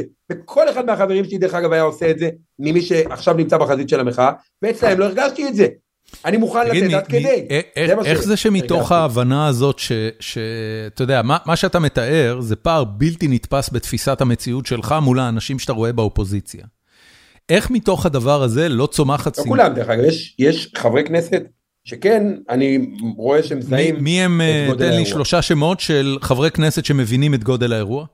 אפרת רייטן מביאה את מבינה גלעד גודל האירוע? קריב, כן, גלעד קריב, אוקיי. נעמה לזימי, אה, אה, איך זה- איך זה שמתוך ההפנמה של הסיטואציה הזאת לא צומחת מסגרת מפלגתית חדשה? אני, אני חושב שהיא תצמח, אני רק לא בטוח, אתה מבין, השאלה היא תבוא במקום או בנוסף, כי אני לא בטוח שבנוסף, היא תבוא בנוסף. בוודאות, מכיוון שגנץ לא יזוז הצידה וגם לפיד לא יזוז הצידה. אז אולי שיחליטו שהמפלגות שלהם דמוקרטיות, ויעשו פריימריז, ואז הציבור מי יראה להם הם כמוך יודע שהם לא. יכולים לעשות את זה. אני מאוד מקווה שהם הם לא יעשו את זה, אנחנו- זה לא- זה לא אנשים שדמוקרטיה זורמת להם בעורקים. With all due respect, אתה יודע, גנץ היה רמטכ"ל, בוא. אני יכול להגיד לך שאחד הדברים שאני שמתי לעצמי כיעד, ולשמחתי יש עוד לא מעט ארגונים בתוך המחאה ששמו לעצמם כיעד, זה בבוא העת לדאוג שהמפלגות האלה כן יהיו דמוקרטיות, ואם לא, לתת להם endorsement. הבנתי, מהמם. במה נסיים, משה? איפה איפה עוקבים, איפה צורכים? אתה הכי חזק בטיק טוק, בטוויטר, איפה? טוויטר, פייסבוק, טיק טוק, אני בכל הרשתות, יוטיוב, מה שחשוב בעיקר זה כשאתם מחפשים, א' תעשו subscribe, אבל ב' תפיצו, תפיצו, תפיצו, תפיצו לאנשים שהם מחוץ למעגל שלנו. אני משקיע המון זמן בלייצר תוכן כדי לגייס ולעשות נפשות בצד השני גם, גם כדי לתת כלים לחבר'ה שלנו לנהל שיח עם הצד השני וגם כדי להגיע אליהם באופן ישיר. והכי חשוב, תזכרו, אם אני רוצה מסר אחד שיקחו מכאן, כל אחד מאיתנו הוא מנהיג, הוא מוביל, הוא שלוח של המחנה הליברל דמוקרטי. אם מישהו חושב שיהיה לזה און אוף לדבר הזה, אנחנו נהיה באותה סיטואציה על סטרואידים בעוד איקס שנים, זהו, אין יותר, אנחנו לוקחים על עצמנו כולנו את עול המעורבות, כל אחד בחלקו, אבל כל אחד חייב להיות מעורב. ותודה, היה ממש כיף. אנחנו האנשים שחיכינו להם. אמ, ממש. תגיד, אני- רוצה לשאול שאלה אחרונה, ובזה באמת נסיים. אמ, מישהו מהמשפחה הליכודניקית שלך שינה את דעתו ובא להגיד לך את זה? כן, כן, כמה, תספר לי. כמה, אתה אגב, יכול- כל אתה פעם יכול אני- לנקוב בשמות או שהם מתביישים? אז יש לי דודה אחת שמוכנה שאני אגיד, שהתקשרה אליי, שהיה את הסיפור עם גלנט, אוקיי. ויום או יומיים אחרי, התקשרה, אמרה לי, דודה אתי, אמרה לי, אני עדיין אוהבת את ביבי, אבל אני נגד הרפורמה. וכל כך שמחתי. זה ואמרתי, "הנה, ירד הסימון." אה, אז, אז זה קורה כל הזמן, דרך אגב, כל יום כותבים לי אנשים שאומרים לי, תקשיב, אה, הבנתי את התמונה הגדולה וכן הלאה, לא בהיקפים אדירים, אני לא מוכר פה לוקשים, אבל גם אחד כזה מבחינתי הוא עולם ומלואו. מהמם. משה רדמן, המון המון תודה. רדמן, רדמן או רדמן? כי. באנגלית זה רדמן. כן, זה איזושהי לקונה, לא יודע למה. אתה יכול להחליט, שנה את זה מחר, תשים אי. אבל אבא שלי וזה, כן. הבנתי. אבל זה, כן. המון המון המון תודה. תודה חבר, ביי ביי.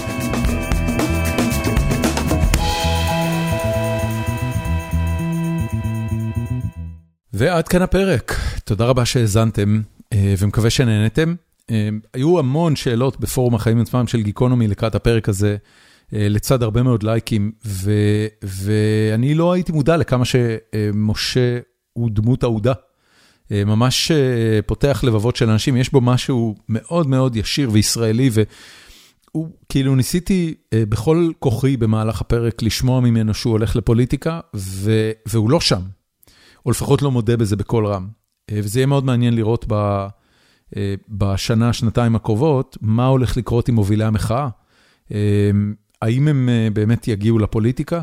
אם הם יגיעו לפוליטיקה, איך זה ייראה, והאם זה ייראה כמו סתיו שפיר ושמולי, או שיהיה משהו אחר, או שבאמת תהיה פה קבוצת אנשים שעשו חיל בחיים האישיים שלהם, והגיעו למסקנה שאין ברירה, צריך, כמו שאומר נתניהו, להיכנס לאירוע ולהציל את המדינה מה, מהשיט הזה שהיא מידרדרת אליו.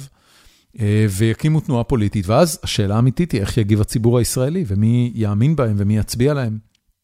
מאוד מאוד מעניין. נכנסתי לפרק הזה מאוד פסימי. כשחשבתי ותכננתי את הפרק הזה, אז, אז באמת שהדבר העיקרי שרציתי לעשות עם משה, זה ללכת שנה, שנתיים קדימה, חמש שנים קדימה, כי הרי הבעיות שבגללם מאות אלפי אנשים יוצאים להפגנות עכשיו, הם לא בעיות שנולדו אתמול ולא בעיות שיגמרו מחר. גם אם נתניהו מסתלק אה, אה, מהזירה הפוליטית מחר בבוקר, אה, החרדים אותם חרדים והערבים אה, אותם ערבים, ולכל אחד מהם יש מערכת חינוך משלו וצרכים משלו, ואף אחד לא יוותר על זה בקלות. אז מה באמת מתוכנן, אה, זאת אומרת, מה, מה אפשר לעשות ש, שיוביל...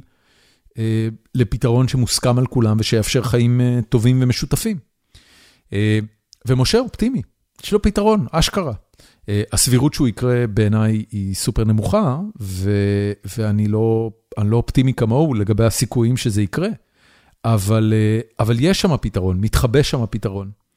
ויהיה מאוד מאוד מעניין לראות ביום אחרי שנתניהו מפנה את המערכת הפוליטית, אני מקווה שזה יקרה בבחירות הקרובות, שהוא פשוט יפסיד, ואז הליכוד, אינשאללה, יזרוק אותו מראשות המפלגה ו, ו,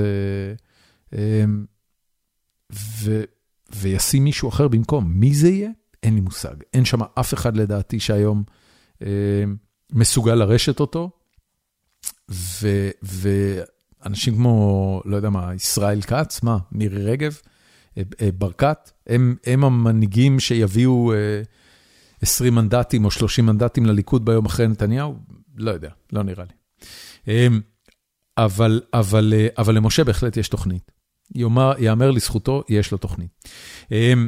זהו עד הפרק הזה, זהו על הפרק הזה. ועכשיו לחפירה האישית שלי. היום הוא יום הולדתי. אני, אני, זה אפילו יום הולדתי החשוב, כי אני בן 50. זה ממש קשה לי להגיד את המילים האלה, וזה די הזוי, כי במהלך השנה האחרונה, בסיטואציות שונות, כשהייתי צריך לספר את גילי למישהו, אז אמרתי כבר 50, למרות שהייתי בסך הכל בן 49. אבל, אבל הנה, היום אני בן 50. זה גיל בכיר, זה גיל רציני, זה גיל של אנשים שה mindset שלהם אמור להיות שונה משלי. לפחות ככה אני תמיד תפסתי את זה. לא, לא... לא האמנתי כשנהייתי בן 30 וגם לא האמנתי כשנהייתי בן 40, זה תמיד נראה לי גילאים מאוד uh, uh, מבוגרים ואני אף פעם לא הרגשתי מבוגר או בוגר uh, מדי לגילי. והנה עכשיו כבר מגיע 50, עכשיו בגיל 30 אתה עוד בן אדם צעיר, בגיל 40 אתה עוד יחסית נשאר לך טיפה להיות בן אדם צעיר, גיל 50 אתה כבר לא צעיר. המשפחה שלי עשתה לי חגיגה בערב לכבוד היום הולדת, ו... והבן שלי בהומור אמר לי שעכשיו בטקסס אני כבר senior citizen, כי כשרק עברנו לפה, אז, אז בפארק מים שעשינו לו מנוי, כשרק עברנו לפה, senior citizens זה מעל גיל 50. אבל אז הלכנו ובדקנו וגילינו ש senior citizen באופן רשמי בטקסס זה רק בגיל 62, אז אני לא באמת senior citizen. אבל הוא צחק על זה, והמחשבה שאני בגיל שמישהו יכול לחשוב שאני senior citizen היא הזויה לחלוטין בעיניי. זה לא מתחבר לי, זה לא יושב עליי, זה לא, זה, זה, זה, זה אפילו לא משהו שרע לי איתו, זה פשוט מוזר לי. אבל אני לא בן אדם שייתן למאורע כזה לחלוף בי אף, בלי לעשות ממנו עניין ומשמעות. אז בחודשים האחרונים, כשהיו לי שיחות פה ושם עם אנשים שמבוגרים ממני הרבה יותר, אז ניסיתי לעשות את התרגיל הזה שג'וליה לואי דרייפוס עשתה בפודקאסט שלה Wiser Than Me, ולשאול אנשים מבוגרים ממני, מה העצות שלהם. ו...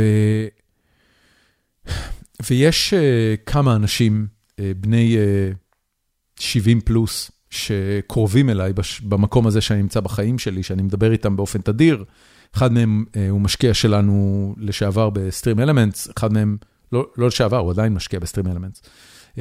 אחד מהם הוא המנטור העסקי שלי, בן אדם יקר ואהוב שהפך לחלק מאוד משמעותי בחיים שלי בשנים האחרונות, וקוראים לו ברי קלודי. ו... ועשיתי איתם שיחות,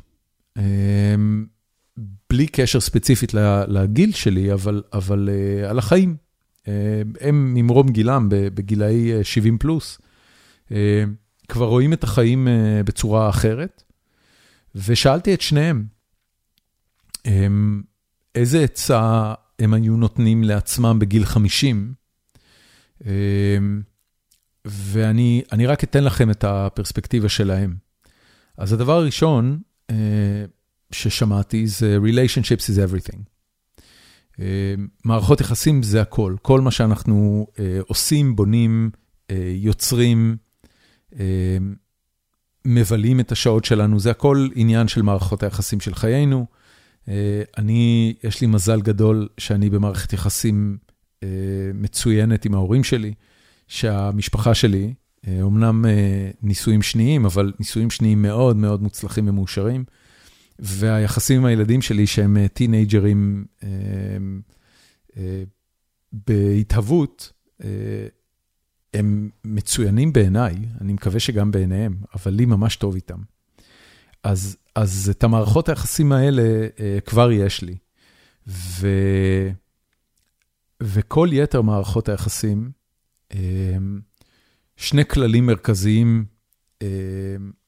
מנחים אותי. הדבר הראשון, למדתי לעשות זה באמת רק בשנים האחרונות. יוסי ורדי, שהיה, מי שלא יודע, אחד מ...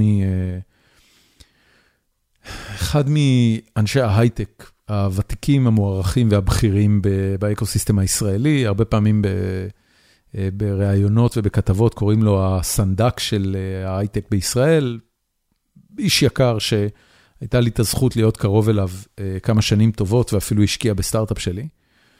ויש לו פתגם, הוא אומר, put the assholes out of your life. הוא בן אדם שמאוד ידוע בחוסר הסובלנות שלו לאנשים שמתנהגים אליו לא נחמד, או בצורה לא נדיבה, או בצורה אנוכית.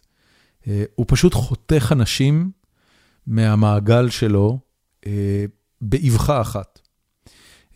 יש הרבה אנשים שנפגעו מזה, אני מכיר אנשים שנפגעו בזה, אני מכיר אנשים שנעלבו ממנו מאוד בגלל ההתנהגויות האלה, אבל הוא מבחינתו לא סופר את העניין הזה. הוא, מישהו פוגע בו, הוא בחוץ, וזהו, ואתה אתה, אתה לא בקשר עם הבן אדם יותר. התכונה הזאת של לחתוך עם את מערכות היחסים הרעילות, הלא טובות, הלא תומכות שיש לך בחיים, הוא תרגיל שלמדתי לעשות כמו שצריך רק ב... אני אגיד בזהירות, חמש שנים האחרונות. אחרי הרבה הרבה הרבה הרבה הרבה הרבה שנים, שבהם מתוך בדידות, מתוך המחשבה שזה מה שמגיע לי, הייתי במערכות יחסים מאוד מאוד רעילות ומאוד לא מתגמלות. ואני אני, אני הייתי שמח לעצמי אם הייתי לומד את התרגיל הזה קודם. אז אני, למי שמקשיב לנו עכשיו, הוא יותר צעיר מגיל 50, ואתם רוצים עצה, העצה הראשונה והכי חשובה שאני יכול לתת לכם, את האנשים הרעילים, לא נחמדים, לא נעימים, לא נדיבים, שואבי אנרגיה, חברים גרועים, אנשים שנמצאים שם רק בהצלחות שלכם, כל הסקאלה של ההתנהגויות האלה. אם אתם יכולים לחתוך את זה מהחיים שלכם באבחה אחת, תעשו את זה. אני אגב בדעה שגם עם, גם עם הורים, גם עם קרובי משפחה, צריך לנקוט בכלל הזה, ואני יודע שזה כלל מאוד מחמיר, יש אנשים שחושבים אחרת, בטח כשזה נוגע לבני משפחה, אבל אני מאוד מאוד מאוד לא טולרנטי לאנשים שלא, פשוט לא נחמדים אליי. אז relationships is everything, זה הכלל הראשון שלמדתי מבכירים ובוגרים ממני. השני, ששמעתי גם מברי וגם מביל המשקיע, זה enjoy the ride. ביל אמר את זה באיזה קונטקסט אחד, וברי אמר לי את זה בקונטקסט אחר, אבל שניהם בעצם התכוונו לאותו דבר. אנחנו מבלים את, אנחנו מבלים הרבה הרבה הרבה הרבה שעות בחיינו, בלעשות דברים שהם, שהם לא בהכרח fun. זה אומר עבודה, זה אומר, זה אומר לבלות בפקקים, זה אומר מלא דברים שאנחנו מבלים עליהם את הזמן שלנו. אני רק ביום שישי האחרון מצאתי את עצמי מבלה שעתיים ורבע ביום אחד בהסעות של ילדים. ולא משנה מה היה צירוף הנסיבות, שמחתי לעשות את זה, אבל enjoy the ride, זאת אומרת, גם אם אתה צריך לעשות את הדברים הלא נעימים בחיים, תמצא דרך לעשות אותם נעימים. יש הרבה דרכים לעשות את זה. חלק מהן קשורות, במקרה של אותם שעתיים שהייתי צריך לבלות בפקקים, אז פשוט לדאוג להאזין לתוכן טוב. פודקאסטים, audiobooks, דברים שמנעימים לי את הזמן. אבל בסיטואציות אחרות יש דברים שאתה פשוט חייב לעבוד עליהם עם עצמך. ביל אלמור סיפר לי ספציפית שליום הולדת 70 שלו, הוא לקח אסופת חברים לרפטינג בגרנד קניון. חבורה של פריבילגים עשירים, מה הם עושים עם הזמן שלהם. אז הוא לקח את החברים שלו לרפטינג על הגרנד קניון, והוא אמר לי שחלק מהחברים שלו, שזה חברים שהוא במערכות יחסים איתם כבר הרבה שנים, פשוט סבלו כל היומיים האחרונים בגלל הפחד מה, מהחלק המאתגר שהם אמורים לעשות ביום האחרון, והפחד הזה פשוט הרס להם את היום. לדעת להתמודד עם פחד, לדעת לנתק את עצמך מפחד ולהדחיק אותו, לדעת להסתכל מעבר לפחדים, ולמצוא בכל זאת את ההנאה בסיטואציות לא פשוטות, יומיומיות, שוחקות. בוא'נה, זה, זה חתיכת עצה. כאילו, אמנם שמעתי את זה רק בשבועיים האחרונים, כי זה הזמן שעשיתי את השיחות האלה איתם, אבל, אבל זה חתיכת עצה. והלוואי והייתי שומע את זה קודם, הלוואי והייתי מתחיל ליישם את זה לא בגיל 50, אלא בגיל 30. אני חושב שהייתי מבלה הרבה יותר שנים, הרבה פחות לחוץ. כמובן, הייתי, הייתי צריך ללמוד איך להפנים את זה, וגם זה חתיכת עניין, אבל... אבל הייתי יותר אולי נהנה מרגעים קשים, ועדיין, אני, אני אין לי בי חרטות, אני נהניתי מאוד מהמסע של החיים שלי עד עכשיו, עד כדי כך שאני באמת אשמח להמשיך אותו לעוד הרבה הרבה הרבה שנים. זהו, שתי עצות קטנות שאני נותן לכם לכבוד יום הולדת 50 שלי, ועכשיו אני הולך לפרסם את הפרק הזה, ואני הולך לסגור את המחשב ואת הטלפון. אני בדרך כלל בימי ההולדת שלי checked out. אז אם מישהו מכם במקרה שומע ומחליט שהוא חייב לשלוח לי ברכת יום הולדת, אז אל תעלבו אם אני אענה לכם רק ביום אחרי. תודה רבה שהאזנתם לפרק הזה, מקווה שנהנתם. יאללה ביי.